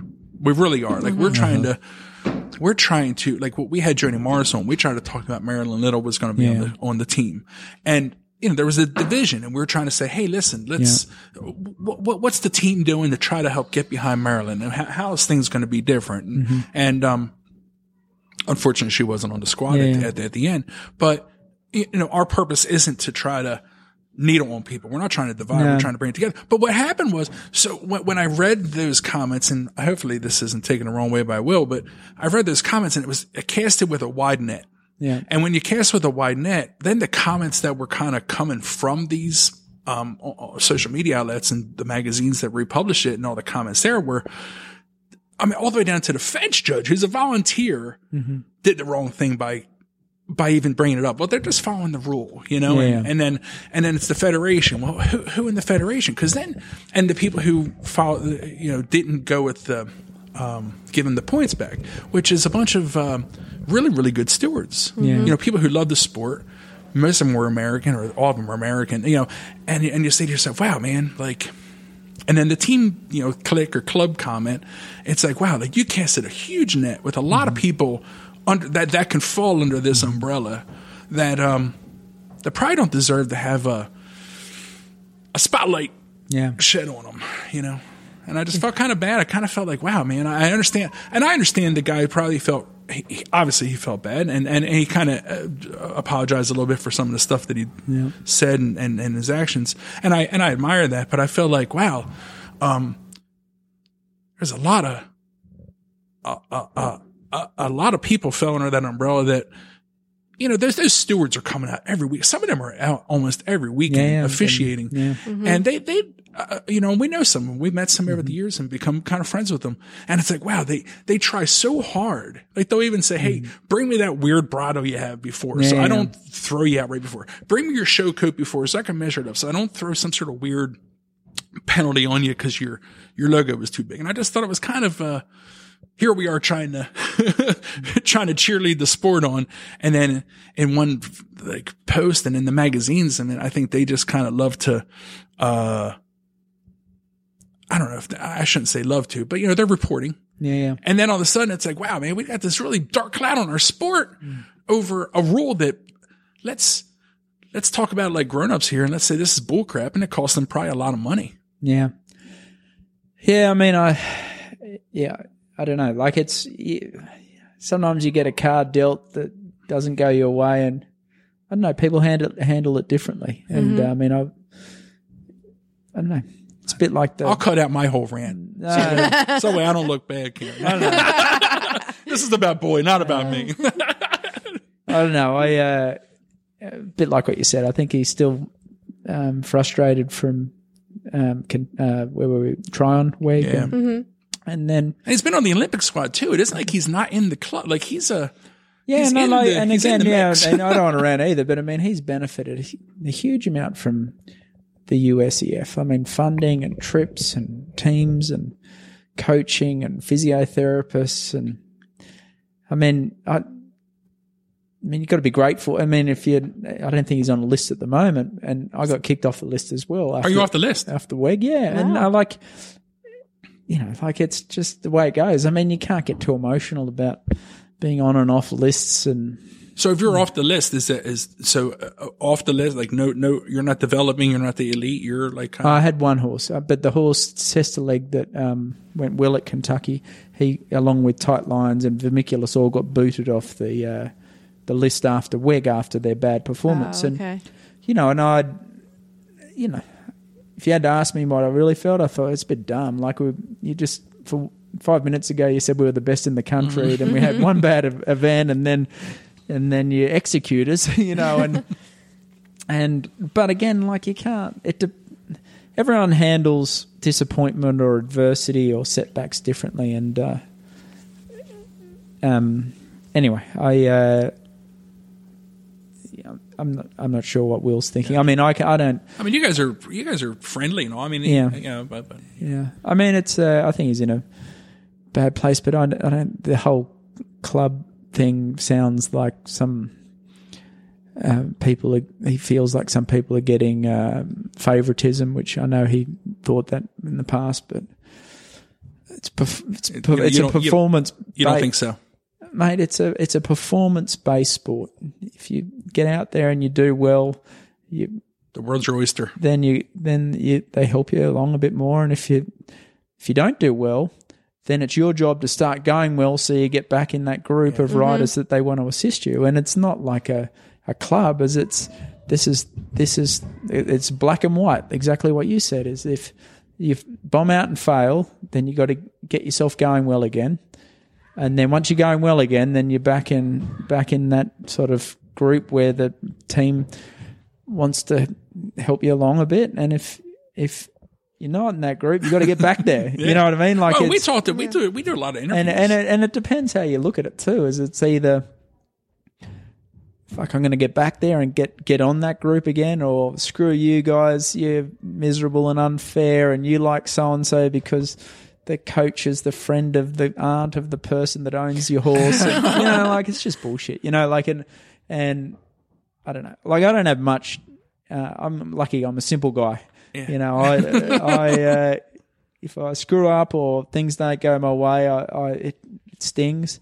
It hurts. It it's agonizing. But then I got too much, too Then many things back going on. I got to get Right. back to work. You know, Yeah. like I don't have time to to overanalyze things and to you know, and it's pretty easy to in America. And this is not against Will. Is is um, not in America in the world to if things don't go your way, it's it's pretty easy just to blame. You know, uh, if you fail, it, this is competitive sport. It's not supposed to be easy. You know, and um, if you bomb out, it's not because your groom forgot to put the stud in, or not because the coach was talking to someone else when you and you you know like it it's this is a tough game. You know mm-hmm. this is a sport and even the very very best have failed over and over and over again.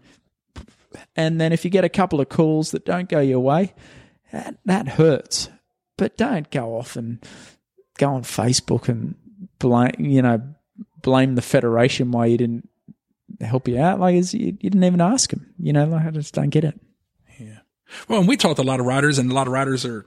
We, we keep hearing like the people at the West Coast they're getting Duvander coming by, Mm-hmm. and and uh, people down south are getting Duvander coming by. You know, so I mean that guy's a busy fella. It's a, it's a hard game too, and again, I've known him for years.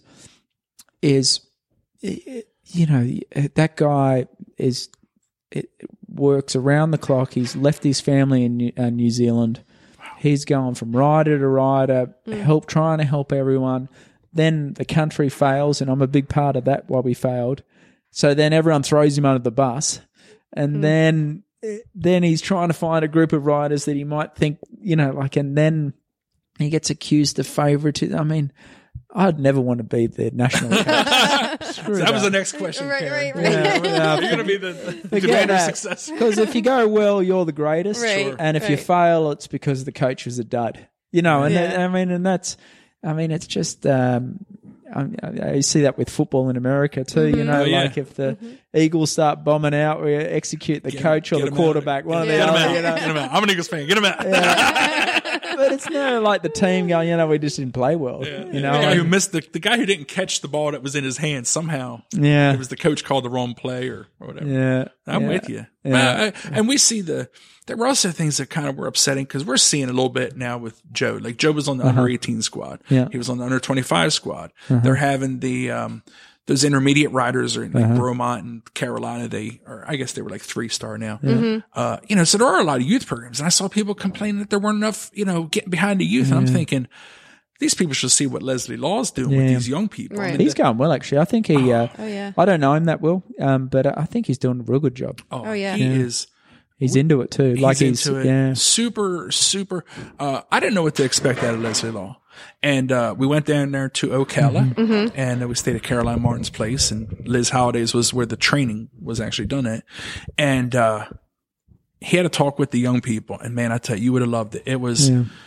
you know, he's, uh, all business and, uh, but he, under, But he talked to them like they were equals. He talked to not like they were just a them like bunch a of bunch little of- kids. Nah, really, really well. And and his coaching, you know, he's into it. You know, we're talking every every rider, he's into it 100. percent he knows his stuff too. Obviously, Like, Oh, yeah. Olympic gold medalist. Yeah. So, uh, I, I just think you know some of this stuff is kind of like, uh, again, from our- our standpoint as people that are trying to build the sport and grow Mm-hmm. the sport, uh, we're we're paying attention to some of these really really good Mm-hmm. things, and we're trying to pay attention to the people who are are working hard.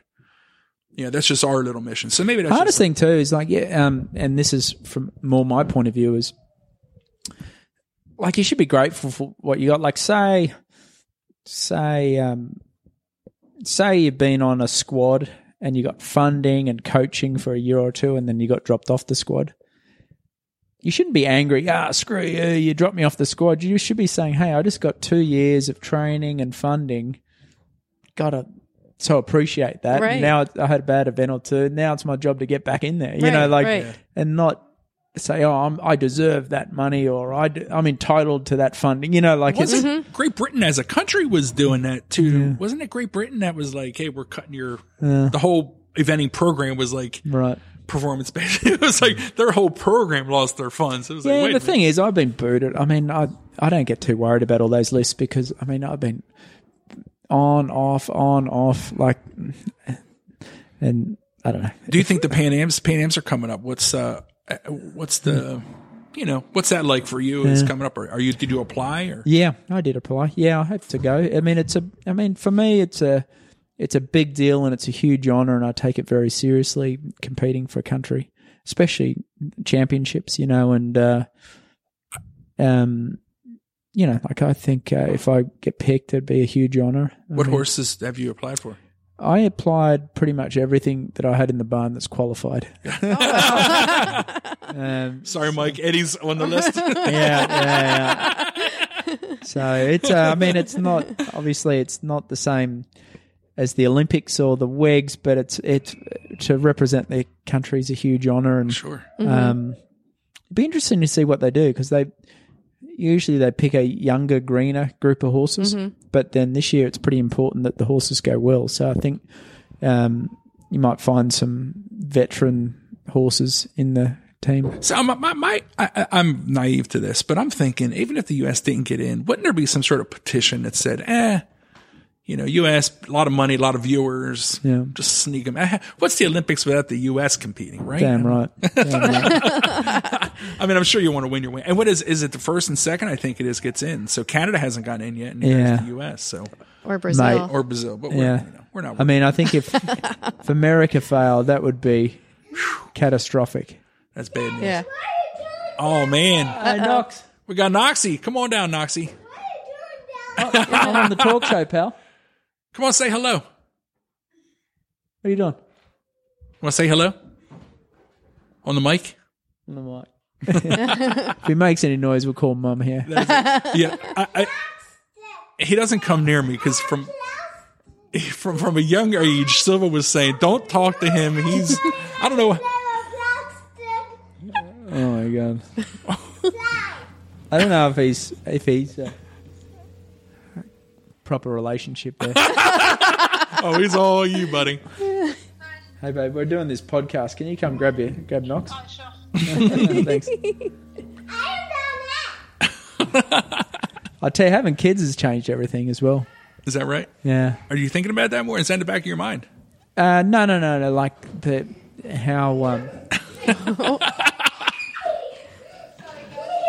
That's okay. see this is He's the on uh, course. He's on course. hey, Silva. I was just telling Boyd. I said I- he doesn't come near me because you you uh, you poisoned him against me from early on. Uh, we got to get some pictures of this. So, just for the listeners, he's climbed up the ladder and he's on the monkey bars. and the boss has got him. Get him out of here, Silva. Yellow card. No, it's been interesting, but I feel bad. You know, like I'll tell you one thing that you know when we're talking about women and men is um, women having children in equestrian Yeah, that's sports. tough. I mean that Ros Canter's pregnant right now. yeah, but I mean that's a huge, huge setback in your riding career. Yeah. Um, Holy smokes. you know, like to for Silva, who's had a couple kids now. You know, like she was. I mean, she's still got a really strong business going, but it's a juggling act. You know, with the the kids and getting them to school and then coming back and trying to be totally focused riding and and um, you know, she's downsized her business quite a lot. so- Is that right? Yeah. Just try to keep being, being a mom a little bit. Yeah, I mean it's hard though. And that's gonna be tough in the in the winters as they get school aged, right? I mean, Yeah, I think now next year Silva won't go to South. So really, Okay. she's gonna stay here. I think so. Time to build the indoor. Yeah, we just need about half a million dollars. Anyone out there that's got some cash Karen, there? Karen's got a, Karen's got some brave That's bankers. Yeah, Yeah. I got a got a connection for you. got some brave bankers. behind you. yeah, I mean, oh, I think I need about ten million dollars to get everything done that I want to do. There you go. Hmm. A- And a half million just for the barn or the indoor. Yeah, I mean, how much for? depends. Like I was thinking, an indoor that would cost three hundred. Okay. Silva's indoor is nine hundred. Oh. Ooh. Okay. So we're talking. slightly different specs. Slightly different specs. We're talking. A, we're talking. Yours Yeah. is like a pole barn with no walls. mate. Mine would be just fine. just fine. Then when it's pouring with rain, we Hers could has still- brass uh, yeah, hinges. she's got the she's got the garage doors that roll. up. Oh my gosh. the watering system up up on the, the rafters. Oh gosh. Yeah, Oh, funny stuff. yeah. But yeah, Ros Canter, number one in the world. She just got hit number one in the world, and she's not even competing. It's like, oh, She's good. she's awesome. She's tiny too. Have you seen her? I, uh, I've never no. seen her in person. Oh mate, she's four foot high, skin Wow. and bone. Yeah, That's amazing. How does she have the? I mean, that's just. I guess know how to use your mm. leverage. yeah. Dang. It's a funny sport though. You know, like it goes in waves. Like, um, like say Michael Jung, the last six Yep. seven years has been unbelievable. Yeah. Like I think, I mean, this chipmunk might be good, but like we, you might not hear of him as much anymore. Yeah. Mm-hmm. And then before that, there was Andrew Nicholson. Yeah. Right. winning everything. Before that, Andrew Hoy. Before that, Pippa Funnell. Yeah. Or Lucinda Fredericks. You know, like they have Bettina Hoy. Like they have this wave of four. Like Tim Price is in it at the moment. Four or five years where they're just unbelievable. Yeah. And you know, but it's hard. It's Like Oliver's the first and second. Yeah, right I now. mean- incredible. Crazy. Mm. Jeez, Louise, just to have that mm. much horsepower. bloody hard to stay. Um, stay consistency at the top's the hardest thing. How do you think Loeb would would have done in Kentucky in Yeah, retrospect? Long Island T. Um, he would have done well. I had him right. Yeah, like he was ready. His, I mean, his flat Yeah. work is is Yeah, is he would have been exceptional. better than Thomas on the in the dressage. Do you think the cross country would have suited him? Yeah, I think he would have been all right. I mean, Yeah. that would have been the hard part, obviously. I think he would have been a contender? Yeah. Wow. I think Wow. So, yeah. Holy smokes, that's got to. yeah, it was a prick. Yeah. Did you see Tamie Smith? She had a uh, abscess Oh. right before the jog, and that horse is jogging sound today. Is it poor thing?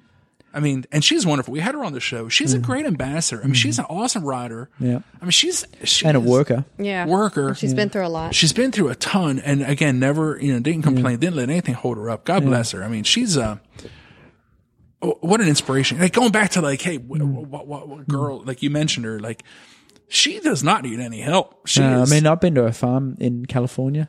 I mean, it's a well-oiled machine. Like there's horses everywhere. I mean, beautiful facility, She's impressive. and She and not us. and like everyone's got a different setup. You know, like everyone's got a different way of getting horses fit, training, and I mean, she's a fierce competitor too. She's they're running Yeah. away from coyotes out there and Yeah. rattlesnakes, places, mountain lions. We're talking to uh uh uh was it Emilee Libby? Yeah, she was saying that the the the mountain lions will go out there and they'll they'll kind of like act like they want to play with your dog, oh shit. And they'll lure your dog out, and then there'll be a pack of You mountain serious? lions. Yeah. Yeah. So she'll they'll lure them out like, hey, let's come play with me, and all of a sudden, pounce. I mean. It's that's at the. I mean, that's why they call it the Wild West, I guess. Yeah. Forget that. This is much safer. You got I some admire those guys from California because I mean, uh, it's um, I mean, we're so lucky here. We got green, lush green Yeah. hills and long gallops and green grass to jump on. Like they're uh, on sand and dirt, and it goes to show though. I mean, they, I mean, there's a couple of real good ones out there. Tamie said, you know, she we interviewed her right after she came back from her winter kind Mm-hmm. of stint over here, and she said, "West Coast eventing is where it's at." And Yeah. and uh, well, you think Frankie Stutes came over here, and Yeah, you know, she uh she did well. She won Fair Hill. yeah. We're gonna be That's a hard thing with America, though. You know, like it's such a big, big country, and I don't know. Like it's, uh, you know, like I think that's where Germany, France, England, Ireland have all got an advantage on us. You know, their all their events are within a couple of hours. That's an advantage. I think so. Yeah, Huh. the, the best of them are all together. They're, all always in gonna Oh, neighbours. yeah, yeah. They're makes in sense. all proper horse country. Like, imagine Erik Duvander Yeah. To Oh, go. instead of going three thousand miles, So up you can down. imagine trying to train the top riders in America, California, down Ocala, uh, up to Pennsylvania. You know, like Virginia, where if you're in England, like you wake up in the morning, you jump in your car, and you could see the whole team in one Yeah. day. right. Yeah, true. If you were if you were running the show, would you do something different? Uh, uh, I know you don't um, want the job, but like, what do you see for America to to to hit that level, like, and to to get back to the top? Is it the horses? Is it the training? What do you um, think? Uh, I never really thought about it. Um, there's no question that America is not kicking out real top top riders. Let me ask you this, Rob. Say I wasn't around, Okay. and you said, "All right, Joey, I want to send you to be a top professional rider." How many people would be on your list to send him to?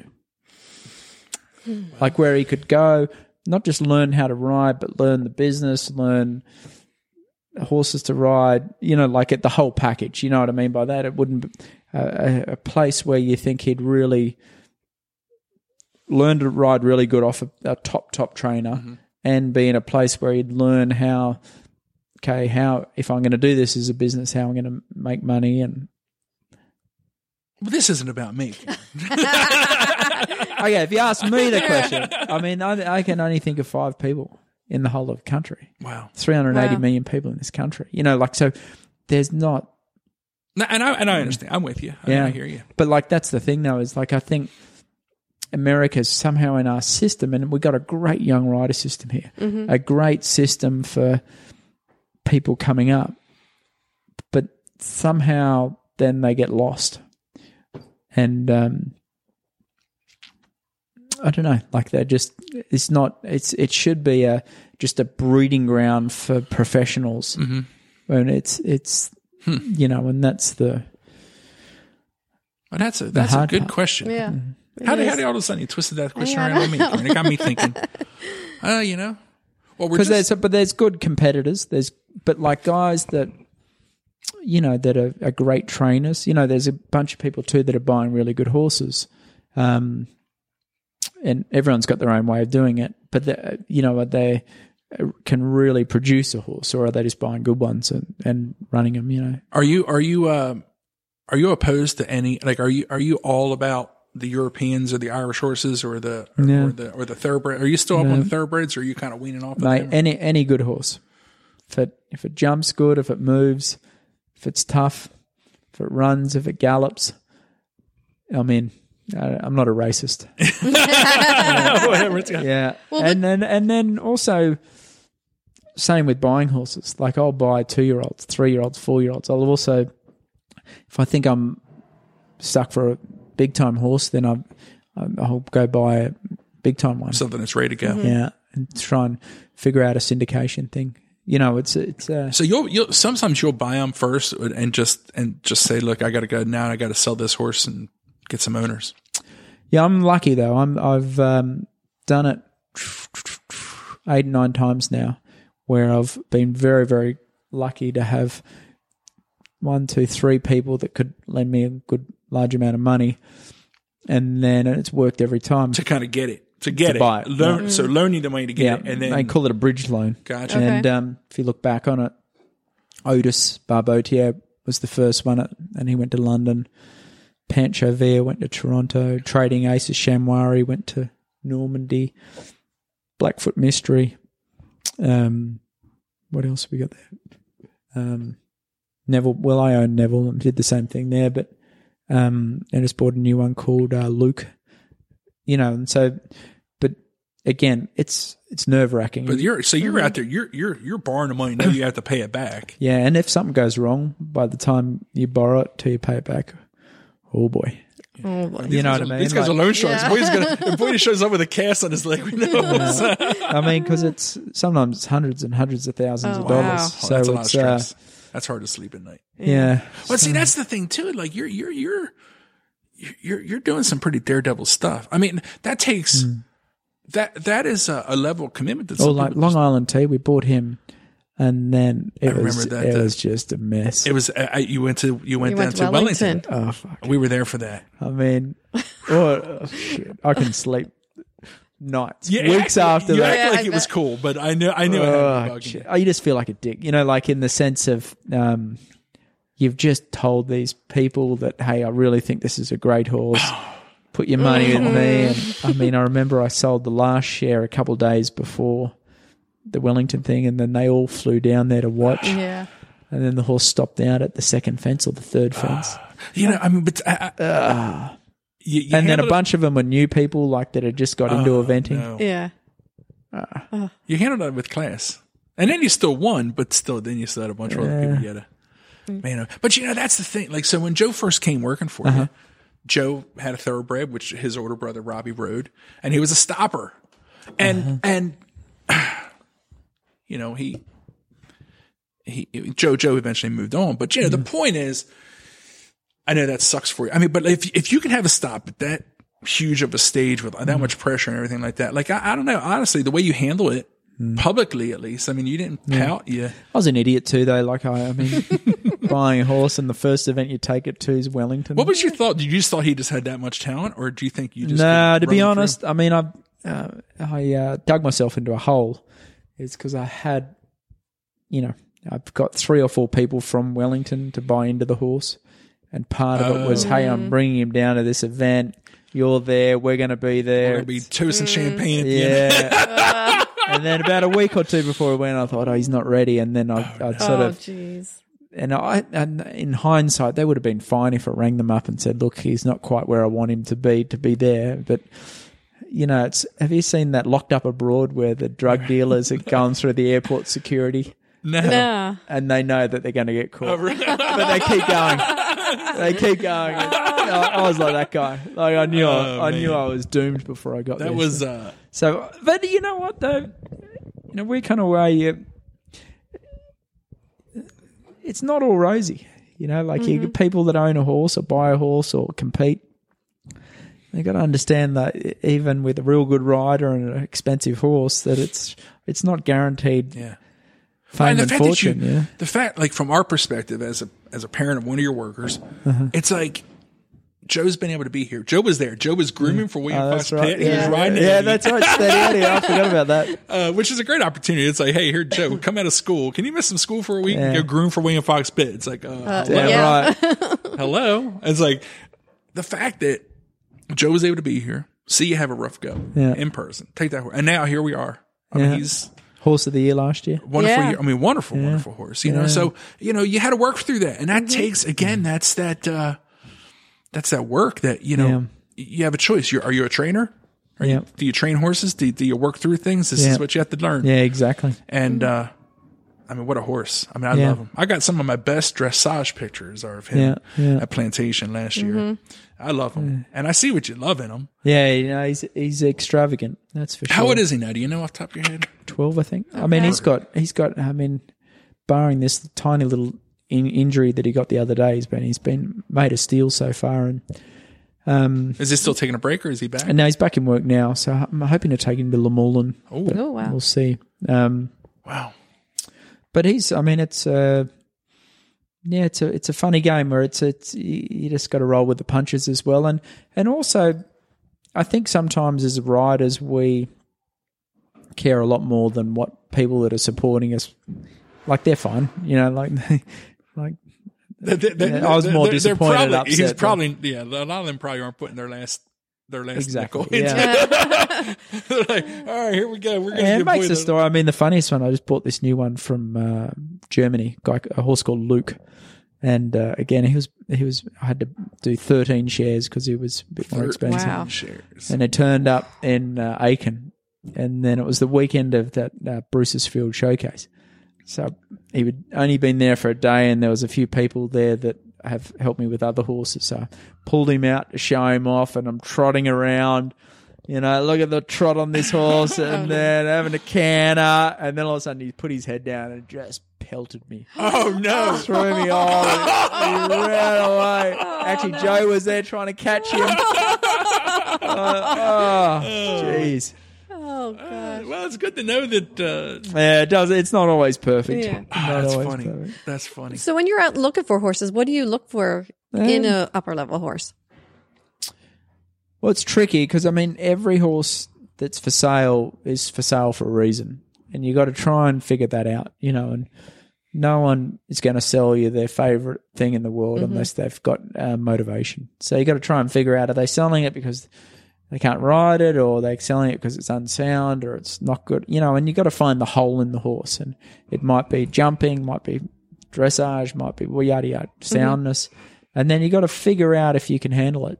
You know, you've got to figure out if you can um, fix it. You know, like for example, Shamwari Four was, um, you know, he'd been to the London Olympics with Ludwig and had seven rails down. So it was for sale. So we flew over there, and I thought, oh, I looked at its record, and I thought, okay, can we get it show jumping better? So I had two days to try him, and I jumped him in, and he jumped good, but mm-hmm. not great, but pretty good. And then he had an old injury in his left front leg. So I actually flew my vet over, Kevin Keane. Wow. We're going over this horse, ultrasounding its leg, x-raying its leg. And anyway, again, there's no clear answer. You, mm-hmm. you never And come- Kevin's tough on these Yeah. horses. Yeah. But there's never like, oh, I'm sure I, I'm sure he's going to be sound. I'm sure he's going to go in the show. Yeah. I think, I, I think he's going to be sound. I think I can get him show jumping oh. better. Come back, and luckily we got him sold. And the only two things that worked out with that, he never went sore on his left front leg. Every other leg we had trouble with. And the only thing that really worked out for me was his show jumping. really? The dressage and cross country were hard work, and Yeah. and it and the dressage and show jumping had been uh, happy days with uh, Ludwig, the old owner, and uh, the show jumping I got the hang of straight away. He's away. one of the most beautiful horses just standing Ah, there I've mate, ever he's seen. a stamp of a horse. Eh? Yeah. It's uh, uh, Three, I mean, uh, two thirds thoroughbred, but then has that that bit of sport horse look to it. oh, Yeah. man, It's like a statue, you know, when you go to Kentucky, that Yeah. that sea biscuit or Yeah, whatever yeah. the racehorse is down there. and, uh, and it might sound creepy. This is going to sound maybe weird, creepy, but like his hind end Hmm. is like there's no. That's the one thing that really, really, you know, like we went to Luhmühlen last year and we were winning going in after the Mm-hmm. cross country and he didn't trot up. Man, that one sucked. Yeah. Like, because he should have Yeah. won that. And not, Yes, not for me so much, but like that horse was the one of the greatest horses ever I've ever ridden. all class. and he should have won a four star or five star now. You know, like in that one, that, that, that one hurt Kind a of bit. stings a little. Oh, Yeah. Because you know, I- yeah, right. You got a horse that you know deserves it. You know has Mm. Yeah, it. You know, you and know he is- should, and he just had to get over 12, He was the class of the- 12 show jump. He was the best horse in the field, biggest event in the world, uh, one of the biggest events in the world. Sure. Yeah, yeah, that one sucked. That's amazing. We're bringing up the, the hard memories. Yeah, but, ah. yeah. I hate to think about that. Ah. All right. So when you have time off, what do you do to relax? Um, I don't have that much time off. I think in the evenings, maybe move cross country jumps around.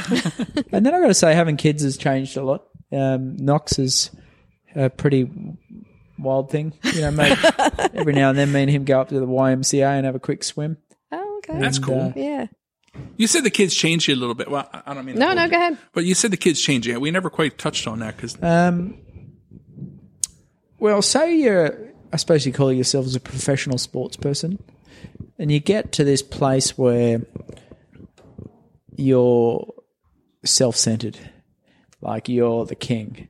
In the morning, I tell Steph what time I'm going to ride my horse, and then I tell my lesson what time to be ready for their lesson, and and it's and then the, if we got to go out to dinner, that what time will we be finished, ready for dinner? You know, and it's all me, me, me, me, and um, and I obviously don't want to be that person, but it's just the way it is. You know, like the whole scheduling and everything's around you, and um, that completely changes when you get a couple of kids. You know, and it's um, like today.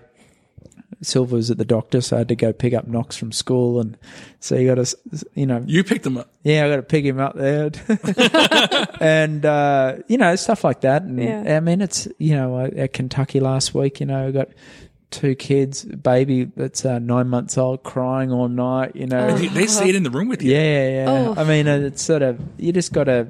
You're not the most important person all of a sudden. do you know what I mean? And that's the. And the other thing is, I think, I mean, I've got an addictive personality, which is a really good thing most of the time. And one of the addictions is work. You know, if I had it my way, I would, I would be working eighteen hours a day just because Really? I, I love it. Yeah, like I, I love being outside. I love doing stuff. I, hmm. Like I don't want to sit down. I hate going to dinners where you have to sit still. You know, like it, it's. uh But then you got kids. I mean, if you do that, you're a prick. You know, like you got to, you know, try and help Silva out, and then also, uh um, you know, you don't want to be one of those people that don't have any time for their kids. So Sure. Yeah. um, yeah, and like I said before, I mean, gosh, it, you got to appreciate Silva, like to try and then continue her career as dressage Yeah. and be a good mum and look after me. I mean. It's more like we're looking after for Boyd. The kids are, well, she looks after three boys. Yeah, right, right. Do you find yourself uh, taking a little bit more time off now to go and do family stuff? Um, Or is it kind I of try to. I mean, I mean, um, Are you seven days a week or? I have to be. I mean, I I- it, it's just it's just the way it is. I mean, it's. I mean, what I find though is November and December is real quiet. Mm-hmm. So I mean, there I can try and be a proper dad. There you go. Um, but like at this time of the year, it's obviously seven days a week, and then it, it, evenings, you know. But it's just it's to be anywhere. If you've got to be good, you you got you can't And- they can't half do it, you know. And that that'd be one thing I'd say to anyone out there that wants to do this as a profession. Like, don't half do it because you're you're competing against guys, young men and women in Germany and France that are living, breathing, thinking about this seven days a week.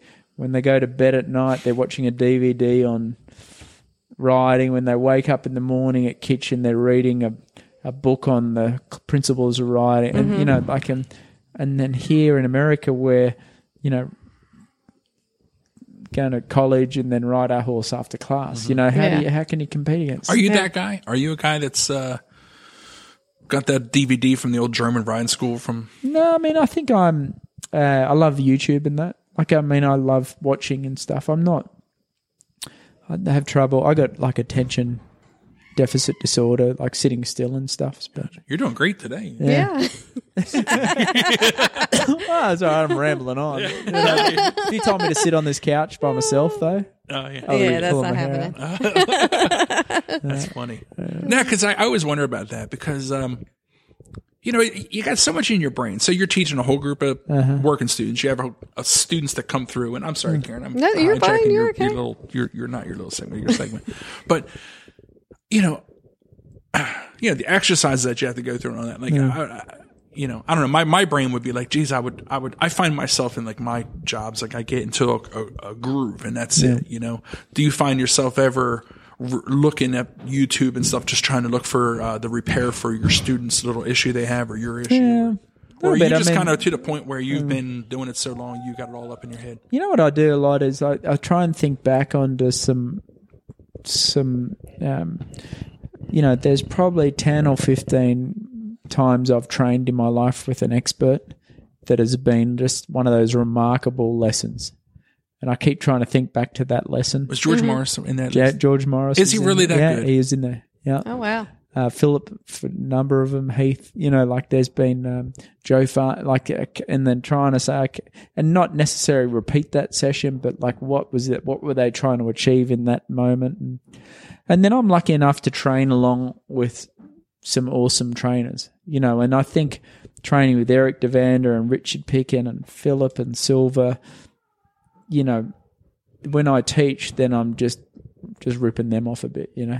I think that's what. Isn't But, that, Yeah. but I mean, right. that, Everyone's that's doing why it. that's Yeah. why the um, everyone's doing that. but Yeah. uh, no, but I think that's why you know the um, the uh, the head. What do you call Erik's job? The The chef, chef d'equipe. chef- That's why his job is so critical.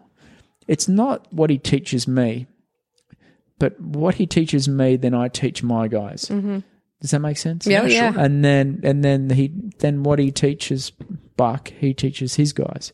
You know, there's this ripple effect. So you do find yourself saying, Absolutely, this is a no question, lesson. mate. Because you know, like the sessions that he works with me is, you know, I'm training way different now than I was before, and it's clicked, and it's really working. So I'm into it. And then the guys that work for me is that's what we're working all the horses on. So there's this this rippling effect, and, and that's why I think the chef d'equipe that that person's critical, and you got to that you know I got to that guy's it's so important that I believe in that guy because then that's what the method I train all my horses and then everyone in my bubble teaches that as well. Do you So- think that the do you think that those guys recognize um do you think Erik knows your people that are working that are setting rails and stuff like that? Yeah. Do you think that he's keeping inventory on yours and bucks and Yeah. I think that his I think so. I mean, more so. And so the, since I've been an American, I've had three chef d'equipes: uh, Mark Phillips, David O'Connor, and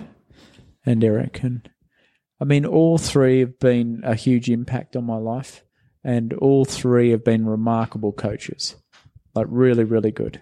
You know, and I think um, David O'Connor, especially in the dressage, brilliant. really Uh, Mark Phillips in the cross country, brilliant Okay. and Erik, I'd say just an overall horseman.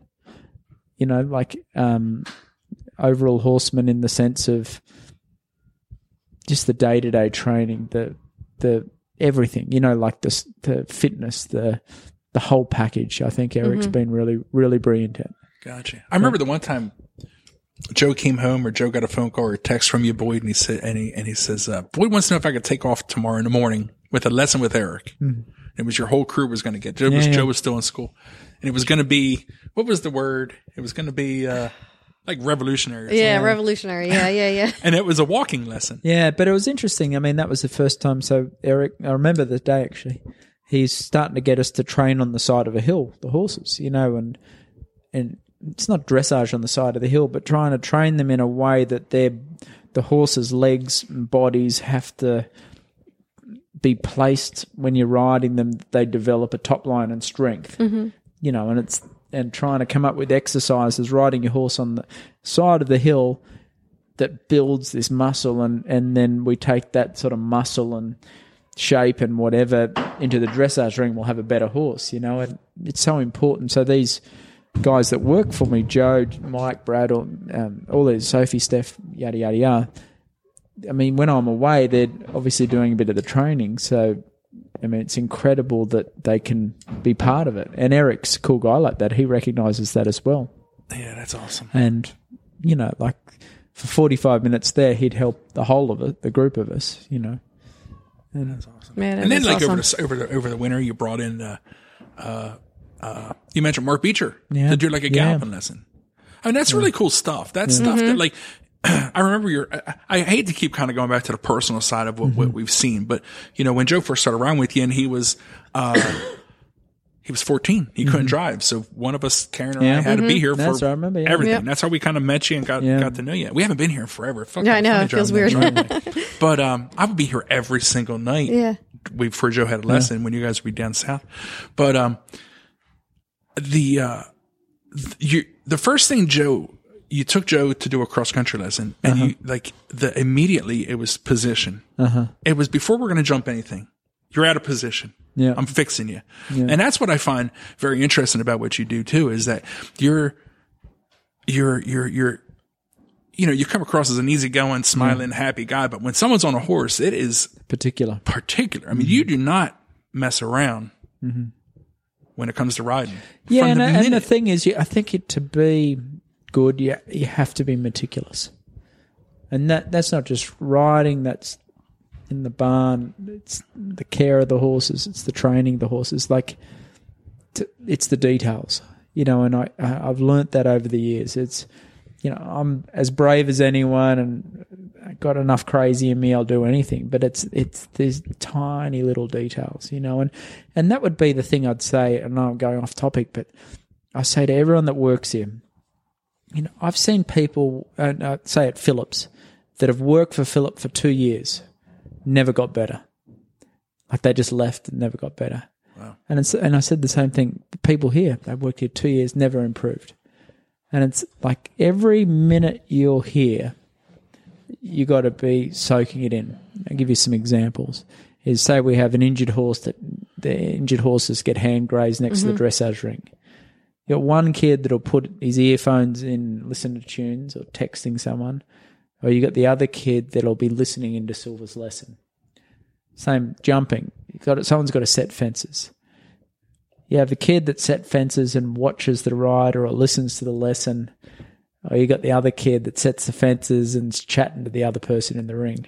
You know what I'm saying? And Yeah. that's the the thing is, uh, say there's we have a track here, and the whole uh, um, the, the assistant riders trot the horses for 20 or 30 or 40 minutes before or after I ride them.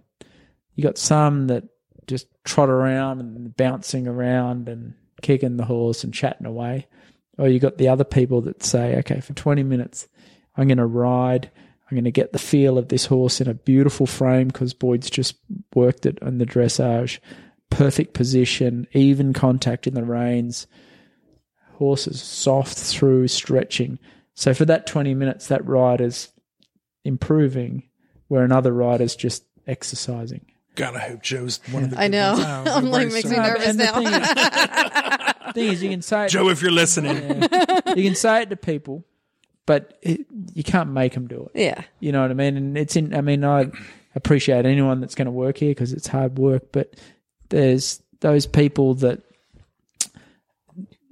want it real bad or are into it so much that they're, and then there's other people that is having a, they're just doing time, and it's a mm. waste of time if you're not if you're not absolutely throwing yourself at it. I mean, it's a waste of time. You know, like you'd be better off working at McDonald's, twice the money, yeah, free food. yeah, it's waste the money working at McDonald's.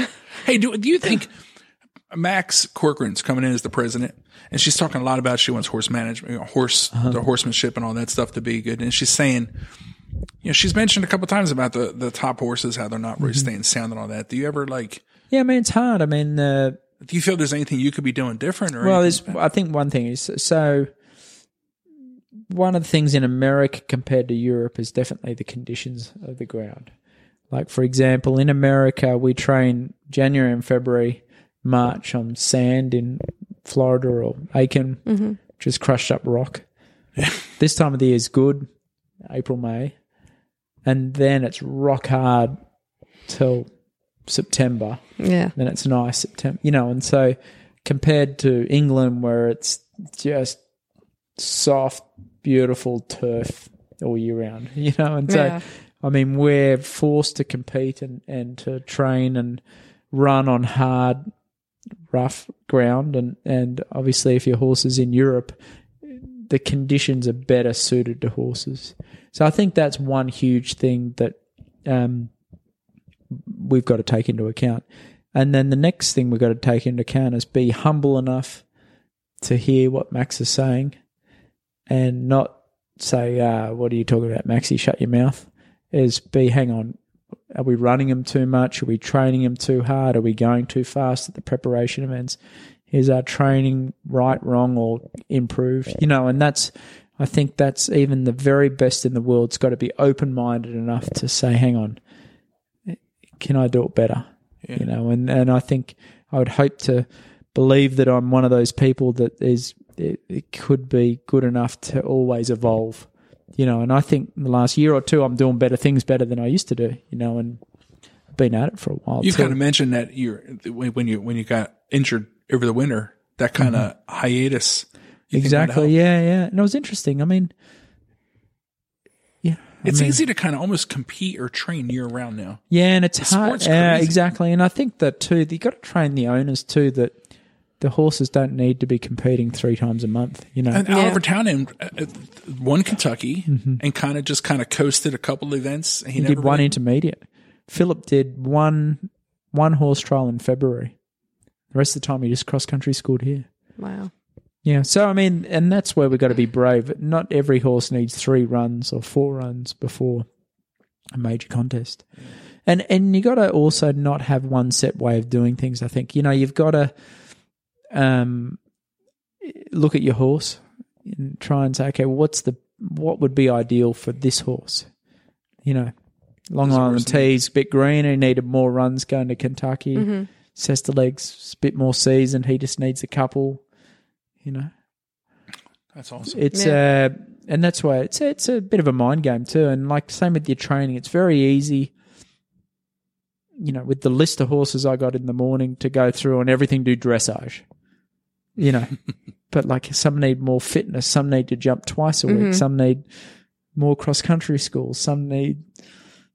You know, some of the wild ones need to be ridden twice a day. You know, like you know what I mean. And then Yeah. also the younger horses, and we need to ease off them. Let's back off and Mm-hmm. put this on a break and you know which which riders are struggling with their horse who needs you know like trying to not just be a factory yeah. you know and i think that's i'd hope to think that i'm that obsessed with it that um it's not just mono- monotony Gotcha. yeah Does Duvander help you uh, on your elite horses? Does he like uh, if Yeah. you're gearing up? Does he help? biggest thing i'll tell you about Duvander helped me too is like he, when i first met him when i first became the coach i just thought he was a weirdo Yeah, like he'd just turn up and he'd just be hanging around. I thought, I he was some sort of creep. but he's trying to see how we're doing things. And then after a couple of weeks, he said, I want to have coffee with you. I had coffee. And he's like, What the heck are you doing? Really? Yeah. but he's right, though. you thought like- you knew what you were doing. Yeah. But like you said, okay, now on, So he changed some stuff. yeah, like I used to just, it was just a shimo- shit show. Schmozzle. turn up, ride one horse, take a phone call, ride one horse, quickly teach a lesson, ride one more horse, go meet the builder, go to, you know, like, and just, and then at the end of the day, it was getting late. We just had to bang through the last of them, you know, like, and so he said, okay, Boyd, from 7.30 to 1 is high performance time. I said, what do you mean by that? And he's like, okay, no phone calls. Put your phone away from 7 to 7.30 to 1 no meeting people for sponsors or construction or no one. No interruptions. yeah you do that after one. Mm-hmm. No teaching lessons. Like you teach a lesson it can be in the afternoon you know. You know like in trying to trying to say okay you got to block off this hour to this hour. You got to become awesome in this time you got to be absolutely 100% focused concentrating, absolutely indulged in what you're doing, and nothing can interrupt you. No one's allowed to come visit you. That's it.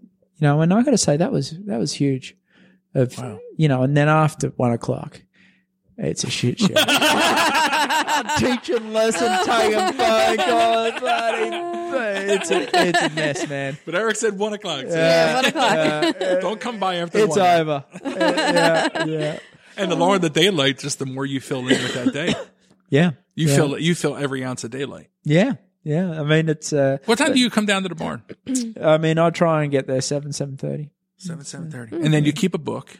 Yeah, so I'd at at that time, so all my guys get there at seven, and then um, and then usually in the morning when I'm having coffee or whatever, I just try and think through what where each what each horse needs to do, and then figure out if anyone's got the day off, and then you know I think uh, all of our horses basically have two riders on it a day, and um, so that's good in a couple of ways. Is I think it's really important for everyone that works here that they're sitting on a horse every day. Like even the worst rider or the newest person should feel part of it, involved, and getting something out of it. Mm-hmm. And so when I say every horse gets worked every day, and then I'd go hard day, easy day, hard day, easy day. So an easy day would be a walk 40 minutes, then me do dressage, or what I call a walk and jog the farm for 40 minutes. So a rider would hop on the horse, hack it, trot it on the track a bit, walk on through the woods, trot it a bit. Walk, so the horse is sweating a little bit, and mm-hmm. then I'd hop on and jump it. And so the horse, it usually gets to work for a bit over an hour and a half a day, but I might only be on it for half an hour, 40 minutes. Okay. And so every one that works for you is on these horses, and the horses are out of the stable and they're they're enjoying themselves. They're hacking. They're on the hills. They're working a bit. They're doing something.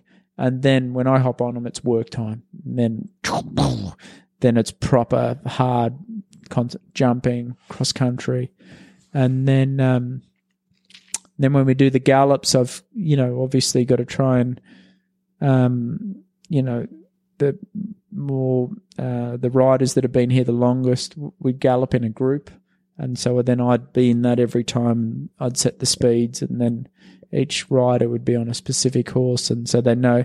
And the guys that have been here a long time Joe Brad Mike though Sophie and that, that they know the exact times and the speeds and whatever. So if I'm away last week at um, Kentucky you know I could tell them what horse we got a track here, so we could tell them what speeds and and I, I know I know because they've done it so many times they can do it spot on. What's amazing is Joe. Joe is like a fault. Joe tells us nothing about what goes on here. It's, it sounds crazy. That's that's part of the deal. You're, you're telling us way more than Joe Yeah. ever tells us. and the only reason I know there's a book is because I would go in the tack room on those times when I was hanging out with, you know, waiting for Joe to get Yeah. done riding. But, um, yeah, that's, uh, it's amazing how much more info Boyd gives, but I guess he's Yeah. the boss. Yeah, he's allowed the boss. but that's great insight. You know, um, Mm-hmm. I remember we had a horse and, you know, I think Robbie was riding him and it was like pony club and it was like he was jumping, jumping, Uh-huh. jumping and, uh, big mistake, you know, we didn't realize that Mm-hmm. all that jumping was so Yeah. unnecessary, you know. How many days a week are your horses jumping?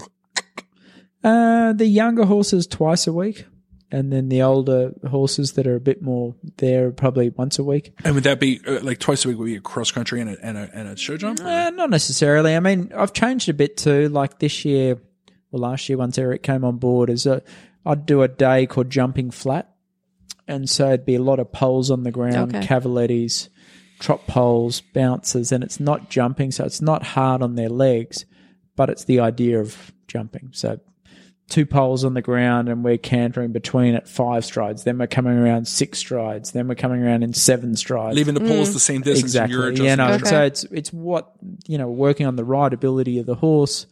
Um, obviously, it's not concussive to their legs, you know, and and then we'd I'd jump it two or three days later over fences, and hopefully some of that work, and then cross country.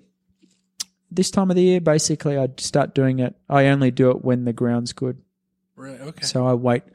I usually go with the weather. So I wait for a good rain, and then the next two days after that we'll cross country school the whole lot. And then like some of those ones are the good guys. I mean, it be warming up over a few fences, and I say, okay, we're going to work on the coffin today, and then that's it. You know, it's not like we're lucky here because we've got this cross country school where it's not like you put them on a trailer, go somewhere, and then you pay fifty bucks, and you got to jump every jump on the farm, so you feel like you get your Not like money's those worth. suckers that are coming here. Right? But we're lucky. I mean, we could warm up a bit and then say, okay, we want to, we're going to focus on um on a water jump today. You know, like not try and do every jump on the farm and, but do it less but more often. Gotcha. So Beautiful. Yeah. So it's, I mean, there's a lot to it, and it's still, I'm still learning too. That's amazing. Um, I mean, the hardest things is obviously the getting the good horses, and then probably the hardest thing is the the staff. You know, like finding the the right people that want to think like you, that are prepared to. I mean, what's it now? Seven fifty two. I can promise you, they're probably still out there now. I'm sitting back here on the couch chatting, to you guys. but like it's a hard grind, you know. Yeah. And now it's hard. We're in like finding people that want it that bad, are hungry that bad, that they're prepared to say, you know what, I'm going to miss my family dinner and the barbecue, and um, I'm here. yeah. Yeah. Uh, it's it's, but I mean that's the way I do it. Now, heaps of people do it differently and with good results. and you got to find who fits with you. you Right. know? Exactly. And I'm not God. Um, and this is my system. Right. This is the way I do it. This is the way I've learnt it from my mentors. And um, it works for me. But there's other people that are equally as successful that are doing it differently. And, Yeah. and, and that, that's good. And then, um, you know, and that's, I don't know that way or that system, but this is what works Just for the way me. you know. Yeah. And uh, uh, you know, a young person just has to find where they, where they. I've heard, I've talked to some people, and they're like, they're working student, and they don't clean stalls. I'm thinking, whoa, Like, wow. But I mean, that's, uh, I don't know. You It's the whole package for me too. Like it's obviously the big part's riding, but then I mean, a lot of these kids are, you know, trying to, you know, when the owners have a dinner party or something, they've all got to put a coat on and Yeah. turn up and and I mean a bunch. you have some amazing owners. yeah, and Yeah, they they're all love to see the, these guys do well Yeah. and you know they they know that they these younger riders are part of the horse's training Right. and you know, and these kids, are like, if they want to be any good at this, they better learn how to to be They can gracious and thankful. And, Yeah. and if they get a chance to ride one of these horses, they better turn up at their dinner. Yeah. Oh yeah. You know what I'm saying? Like it's it's part of it. You know, Yeah. and yeah. and it's um, I mean, I'm lucky because I enjoy that part of it too. You know, I, I don't, I, I think it's fun that people that own the horses have the same passion I do, and um, same with these kids. I mean, they, and that I, I don't know.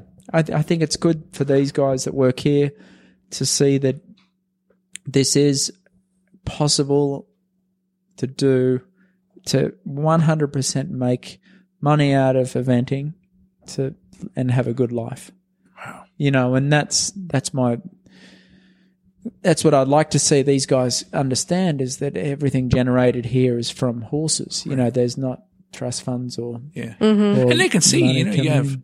you have, uh, you know, Lillian next door. She Yeah. worked for you at one time. yeah you know. exactly We have, uh, uh Caitlin Caitlin, Caitlin, Silliman. yeah. You know, we used to, you, you, you pawn Joe off on Caitlin early on in Uh-huh. his training and whew, he had some rough horses for Caitlin.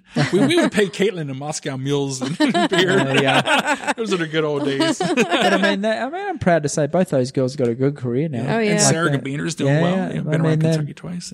I mean th- all those guys are they did many years here working away and uh, Mm-hmm. they're, they're successful That's awesome. That is awesome. Mm-hmm. If you could ride any horse, past, present, or fiction, who would it be? Uh, okay. Racehorse, I think that um,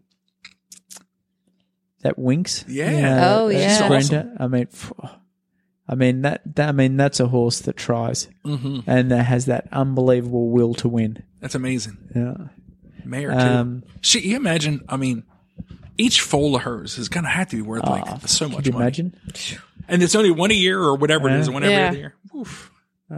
Um, uh, jumping horse, that Sapphire. You know, Oh, yeah, nice yeah, horse. yeah. that uh, McLain Ward had. Yeah. Devon, that's the Sapphire. Their their big Grand Prix is the Sapphire Grand Prix. Yeah. uh, dressage. You know, um, um, Brent, Brentano, uh, Brentina. Brent, Oh yeah, yeah. Okay. Yeah. Nice been. horse. Or the um, Ver, Ver, Valegro. Yeah, that's Valegro, Yeah, I can't awesome. Valegro, yeah. It throws its legs around. Uh, eventing horse. Um, I don't know. Um, I think that uh, that Nereo of Andrew Nicholson looked like a great cross country That horse. was a cool horse. I mean, but obviously piloted by one of the best ever cross country riders. So who knows if it was that good? But like it just it looked like a beast. You know, it Have looked- you met Andrew Nicholson? yeah, Pretty Yeah. cool guy. real good guy.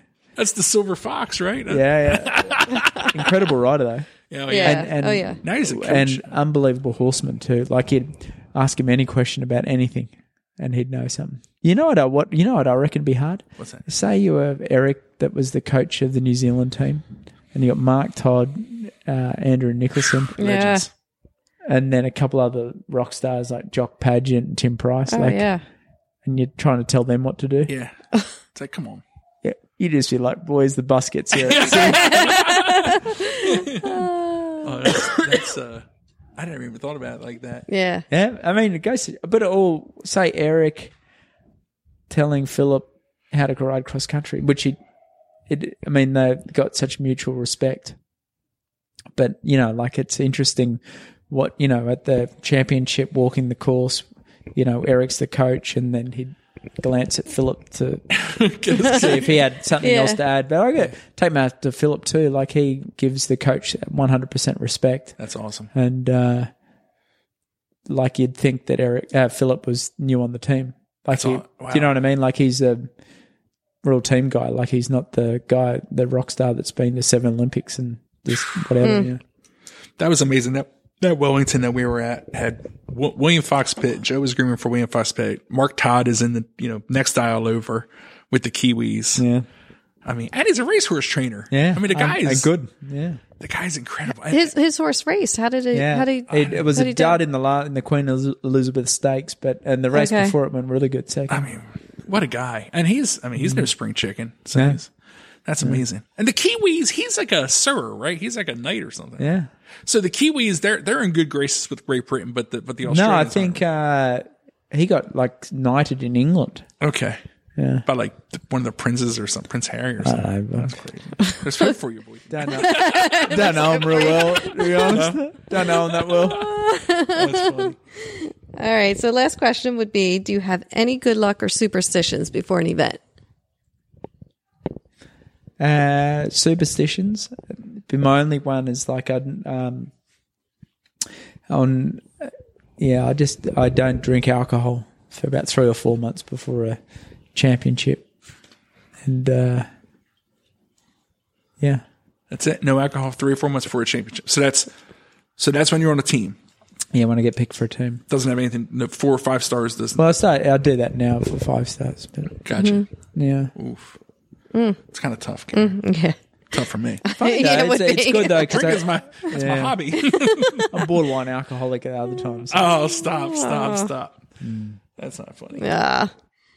So, do you have any advice for a young rider that wants to make it in this sport? biggest thing I'd say is watch.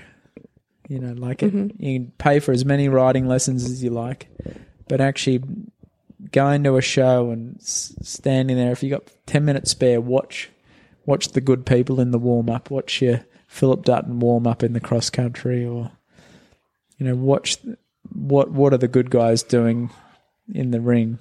You know, like I think that would be, and same, you know, when you're eh, training with a, a good person is it's not really the that 40 minute riding lesson you get it's more watching mm-hmm. what they're doing Paying attention. how they're taking care of their horses how they're warming their horses up preparing them for the event how they're riding in the moment Do you still find yourself doing it? absolutely yeah got to you have to and still quizzing them like last week at Kentucky I was in the press conference chatting away with Tim Price because he was warming his horse up in the show jumping with a placing rail in front of the warm up vertical. You know, I'm like, I couldn't figure out why he was doing it. You know, So you say, Huh. what's that about? yeah. What do you say? He's basically trying to get the horse using its shoulder and its front end, like its horse. He said his horse's legs didn't come up naturally, so he's trying to get it in the habit of making a good shape So over, even just over that and over last, and over just again. that last couple seconds of muscle memory. yeah, yeah. Huh. So you think you'll maybe adapt that for a horse that does Ma- that? maybe. Yeah, How about that? who That's cool. Hey man, Yeah. you know, You never Whatever know, man. Works. It's working for us. It's a this is a wise man's game. yeah, Uh, this is uh, it's just another tool in the toolbox. yeah, this is uh, this is uh, you know, there's so many little things in this sport. You know, it's not just the best rider or the best horse. You know, it's it's uh, who can you know get the best out of their horse or at the moment. You know, and thing is, there's always going to be a person that's got a better horse than you.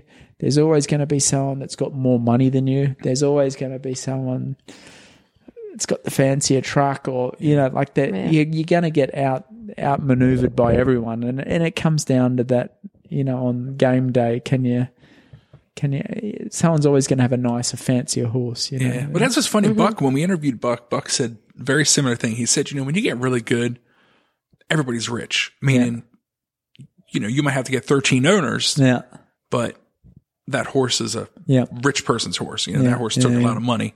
And, uh, you know, it was just kind of interesting insight. Like, hey, it's, y- y- you know, as a young rider, if you got wealthy parents and stuff like that, well, hey, that's all wonderful. But, uh, as you get older, I actually think that's fun. I think that's actually harder in a, a weird kind of way. having wealthy parents. Uh-huh. Well, Joe doesn't have wealthy parents. Yeah. it doesn't look like he's having these. I tell you why though is it it's um for the the obviously when they're a young rider it's awesome. That's the ultimate sponsor, but then they've got to make this transition to being a professional, mm-hmm. and you know it, that that's a hard one eighty flip over. Yeah. you know, like when they say they're 23, 24, 25, whatever, and they say, okay, now I'm going to be a professional. Yeah, Like it's, it's, it's, Yeah, it's that's a tough, uh, Yeah, Like how, how do you get an owner? Yeah. How does an owner be attracted to someone that looks like they've got it made? Yeah. Or Instead of thinking about that as your yeah, 16, how, 17. how do you make money all of a sudden when you've just been spending money? were you were you of of money at all? I mean, I know your parents were. No, Olympians. good. I mean, a good upbringing, mate. Good, good, um, good, good family upbringing. Um, I wouldn't say I'm mega wealthy or anything. When like was the that, last horse that they helped you buy? Um, probably True Blue Toozac. Oh, so Okay. that's a time ago. 2003. So, I mean, I was lucky. I mean, I had a good, good leg up. I mean, in the sense of um, parents helping me push me towards what I want to do. Like there wasn't, never, ever, ever in my life did I ever, like you know how everyone goes to university. Mm-hmm. And not once at dinner did we ever talk about college or university. Not one of my teachers ever mentioned that. I did, It was just I become a working student. like when I was seventeen. it was just Heath Ryan. Did you ride with Heath before you went to go move into the bunkhouse? no, no. But I knew Wow. who he was. He was just like the top guy in the He was the country. man. You know, there's a funny video I shared every once in a while, and I love it. And I, I, we'll we'll start winding things down soon because it's been a, we don't want to hold you up too long. But You're up, bro. but uh, he does this great video, and I've shared it a couple times where he just goes through the paces in dressage, and it's the most uh, simplistic yet precise like explanation of each gate, and like he talks about uh, picking up the right canter lead. Uh-huh. And he says, you know, the outside leg goes back and your outside leg goes, Hey, you down there, canner. And, uh, you know, with that great accent. And it's just like, wow, like he must have been a great teacher. Yeah, good, a really good guy, and like nuts. Yeah. But uh, if you're a young kid, like I couldn't imagine anyone better to look up to. You know, like just. f- If I, I mean, they kept on drug testing him because really? he just looked like a, a methamphetamine. just so out there. and like seven days a week from five in the morning, you know, and the, at the farm he had with us, probably three or four hundred horses there. And Wow. He did it all. He rode at the Olympics dressage, eventing, breaking, breaking horses in. He, I mean, I love, I, heard, I saw the video of him and he's like, we're Australian and we fight and we go. And I just love that. Like, it's a very, I, I feel like that Australian, um, at least the way he explained it, I've never been there, but it seemed like the Australian kind of, uh, uh, uh, mentality is what I feel is the American mentality of a, a fighter. Uh, a little bit of a chip on the shoulder. yeah. Yeah, yeah, yeah, and for sure. And I think in a weird kind of way, Rob is is coming from a, you know, and I see it a little bit in Woodsy, Phillip, Dom, maybe Clayton a bit. Is your uh, come to this country. I think in a weird kind of way, sometimes a little bit easier if you're an immigrant. Like you turn up here and you got the only reason you come here is for one reason, and that's horses. And there's no fallback plan. You turned up here and you got to make it happen. Yeah. There's no turning around doing something different, or there's no family helping you out if things don't work out. Like you, and and in a weird kind of way, it's a, a good place to be, in the sense of you you know, uh, um, barn burnt down a couple of years ago. Like they go, how did you go on? All this shit. Like there was no choice. Like I'm not going. I'm not, I'm not going home. you know what I mean? Like I, I, I really don't have the money to go yeah, home either. Yeah, like that. We got to figure this out right now. Yeah. You know, and, And the think- American people got behind you. Absolutely. And And, got and I got to say, I love America. This is the greatest country in the world because they. So, have you, do you know? Have you ever heard of the tall poppy syndrome? Mm-mm. It's one thing I don't like about Australia. Tall poppy syndrome. Tall poppy syndrome. So, when you got a tall poppy in the farmlands in Australia, they cut it down. Okay. So, if you're in Australia, if you say I want to be that, I want to be an Olympic gold medalist. You have a lot of people going, ah, sh- who do you think you are? Shut up." Really? Yeah. And in America, you say, I want to be an Olympic gold medalist. Like, oh, yeah, man, we're behind you, baby. Really? And I, I love that about America. Do you see Heath Ryan? Has he gotten that? Like no, no, uh, Heath Ryan was definitely not tall poppy. But Okay. the bulk of tall, like I remember in Australia when I rode at an event once and I had four horses entered, which in Australia was a lot. Okay. And there was another, this. So it made you look like you were top top dog. I had a lot of horses there, and then there was this lady that said, "Oh, who are you trying to be, Mark Todd?" and I remember thinking to myself, "Yeah, Yeah, yeah, yeah, yeah. What's wrong with that, right? that, that's the mentality." You know what I mean? Right. And and uh, what, the thing I love about America is is you know you say, "Okay, I want to," you know, especially with these horses, yeah, like guys, we we want to go to the Olympics and we want a medal for this country. We're with you. Yeah. That's awesome. You know what I mean? Or when we went to our banker, um, Lydia Bartholomew, National Bank in Malvern, with this schoolhouse next door, we want to buy this and turn it into a stable. We're with you, Boyd. Let's do it. Let's go for it. you know? That's awesome. And um, that um, I love that mentality, you know, and that's uh, special to America. And I'll say this about Dom Schramm. And you kind of mentioned him being, you know, hard worker and stuff, right? You know, Dom, that bully, that horse that he just took around Kentucky, Oh, it was a yak, mate. That An horse- absolute yak. stood on his back. Oh man, I like never it was forget. natural. He used to bring it over my place here and Long long line line, the bastard. Yeah. Long line. we were here for one of your jumpers, and we, and we were talking. To, driving around the field. I, I don't even how to long line horse. our, our older son Robbie worked for them when they first moved. Uh-huh. Uh, uh, when they moved away from across the street. Yeah. and uh, so we knew Dom and Jimmie a little bit. You know, again we paired them with beer and stuff. And uh, next thing you know, we're talking to Jimmie. She goes, "Oh, wait till you see this horse coming down." We're like, "Oh, what are you talking about?" She goes, "Oh, you'll see when he comes. Yeah. You'll see." and here's Dom behind him driving him. Yeah, hats off to him because I, Yeah. that thing was a yak. And, And, who um, would have had the? the And, would hey, you have had and, the and then last night we were over at Woodsy's place watching the videos from you. It looks like the real deal.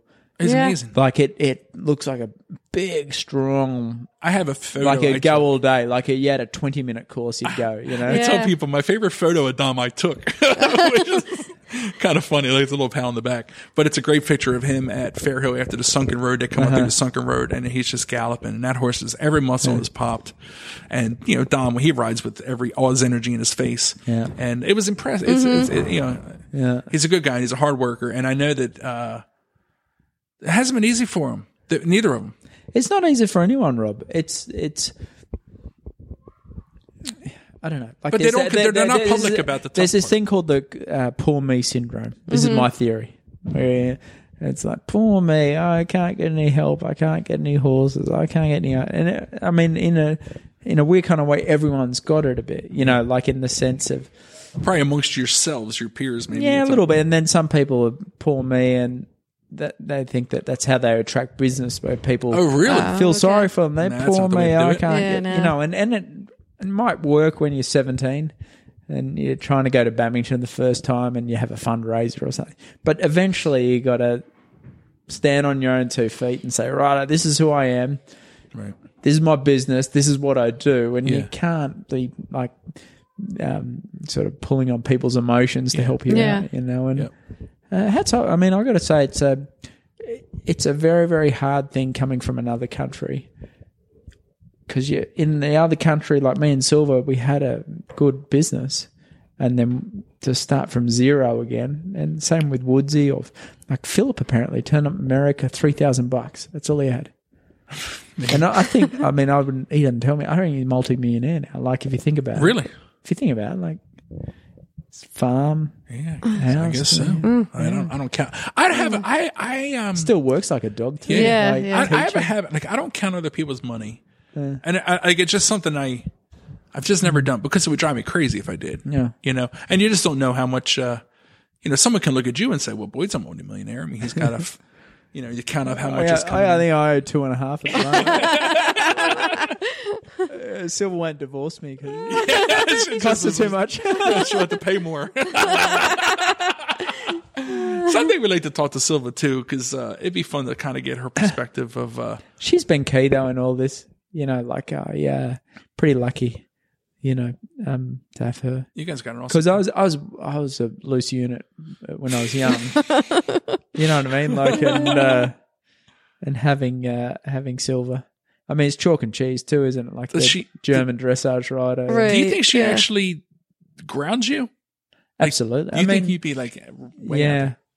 yeah. I mean, You ever I- have crazy American women just kind of straight up throwing themselves at you? Funny you say that. Like I, I I've heard that uh, some other people ask me that as well, and honestly, never. Really? And then um, the other ones, like um, like people in your workplace, like it, I've. Ne- I mean, a part of it's never been put in a, never put in a position where it'd be like that. But the other thing too is like I'd never, and I learnt this in Australia.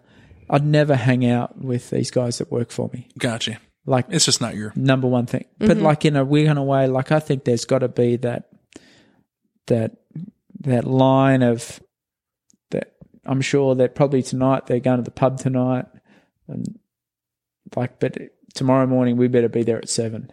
You know what I mean? Right. And like they don't come over here for dinner. We don't hang out. Maybe at Christmas time we'll have a drink together, but that's it. You know, mm-hmm. like then there's we're not. I don't know. I care for them, but we're not friends. Yeah. I Well, you don't got to know- keep. I don't know if that if that makes any Yeah, oh, sense, yeah, it but I mean, I, and I love them, but I, I'm not going to show it. You know, I do feel like oh, I feel like Boyd's like uh, like a, that crazy uncle for Joe. Mm-hmm. I mean, you, you see our son more than we do, and about everything he his entire wardrobe is Boyd's. I think. Oh yeah, if, same size. Yeah, That's not weird, is it? but there's got to be that line too that that. But no, um, I think there's definitely is we're not hanging out at night, there's No, definitely and a if you're late for work, it's a problem. Yeah. You know what I mean? It's Whoop not 'em because we're it's not because we're at the bloody what's that pub up the road, the Whip Tavern, the night before. You know? All right. not, not together. That's for sure. Yeah, That's awesome. yeah. It's it's tricky, man. It's a Well, you're still the boss. Yeah, but I mean, I'm I'm so glad, and thankful, and happy. That's I awesome. mean, and it's still it's still hard work and struggle, but I I mean, I'm also the I could make my life a lot easier too. Like, Stop borrowing all this money to buy all Right. this shit. hey, you know, I like coming here and seeing all the cool stuff. Oh, yeah. Yeah, If yeah, the yeah. track opens up, we get a little barbecue, maybe. exactly. Yeah, it's a It's always fun. No, it's it's a America's been a um incredible. I mean, I, I, I when I this, we decided Silva and I decided to come to America. It's the best thing we ever did. You know, because That's a crazy thing. A German lands in Australia, Yeah. marries you, and comes over here. yeah, It's just wild. You convinced her. yeah. well, Australia, I mean, it's uh, it's remote. I mean, uh, the reason we, why we left Australia is it was it was remote. Gotcha. It's just hard to. You're disconnected from the rest of the world. Yeah, and it's hard. I mean, the hardest thing too was actually changing nationality. That was Was it tough? Well, Yeah. it could have been tough for you with an American mom, right? A little bit. I mean, imagine growing up in a country and watching your football team and your cricket team and and everyone at school wanting to play for the uh, the country or go to the Olympics for their country. And That was um, That that would be tough. That's that's Yeah. a tough thing. Like I'm a homer. I'm, Yeah. You know, I live in Maryland now, but I still root for the Eagles. you Yeah, know, all the Philadelphia teams. yeah. I'm. Hey, I love the fact you're an Eagles guy. it's It's my favorite thing. Every Christmas we try to buy some Eagle stuff for the kids. Yeah, yeah, yeah try to indoctrinate them up. Yeah, yeah, yeah. No, no. They've been going good too the last couple of years. I'm loving it. Uh, I had to suffer through it. You just kind of Yeah. waltz on in. Oh, when was it? oh, the first couple of years sucked. Chip Kelly, get rid of him. I was so happy when they hired him, and I thought, oh, he's we're that's it. We're He's gonna a win. dud though. Oh, he's terrible. And they had a couple of Aussie rules kickers for a while. Yeah, I think he's still on the team. The one guy. Uh, he's they on- had Sav Rocca. He was Yeah. That was Yeah. early on. He was good. and then they have a. And there's a new one. Yeah, he's like playing tackle or something. I don't know. I think he should be like a fullback running. Mm. Karen, what else do we have? Do we have That, anything that's else? it? So, uh, man, this is awesome. Boy. Yeah. We're going to start winding things down, buddy. Yeah, yeah. Hey, by the Yeah. way, uh, we always end up with sponsors and stuff, but we'll we'll run through your list of sponsors. But hey, this is what's kind of cool, Karen. We share a we all we both got a new sponsor at the same time. yes. Hylofit got a hold of Boyd, got you to be sponsored. I think they I think they sponsor you to get to us, Boyd. I'm just Yeah, saying. that, that's it. That's it. Then they reach out. They say, "We heard you were friends with Boyd," and uh, so this this episode is sponsored uh, in part with um, not only our Mane 'n Tail, but with Hylofit. So we're teammates, Boyd. That's it, man.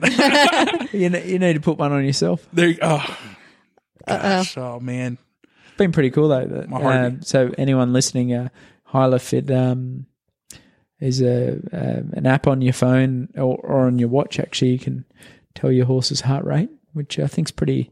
It's interesting actually. Looking back, I'd use it at shows too. Really? Yeah. Are you are finding it useful with the training and the, You know, training is the most important thing for me. It's like so we want to try and when we're galloping a horse, get it up to two hundred beats per minute, and seeing how quickly we can or how fast we need to go to get it up there. So, Gotcha. yeah. How about that? Hey, we're one one last quick question. I know I told you we're winding down. Uh, the the cool down.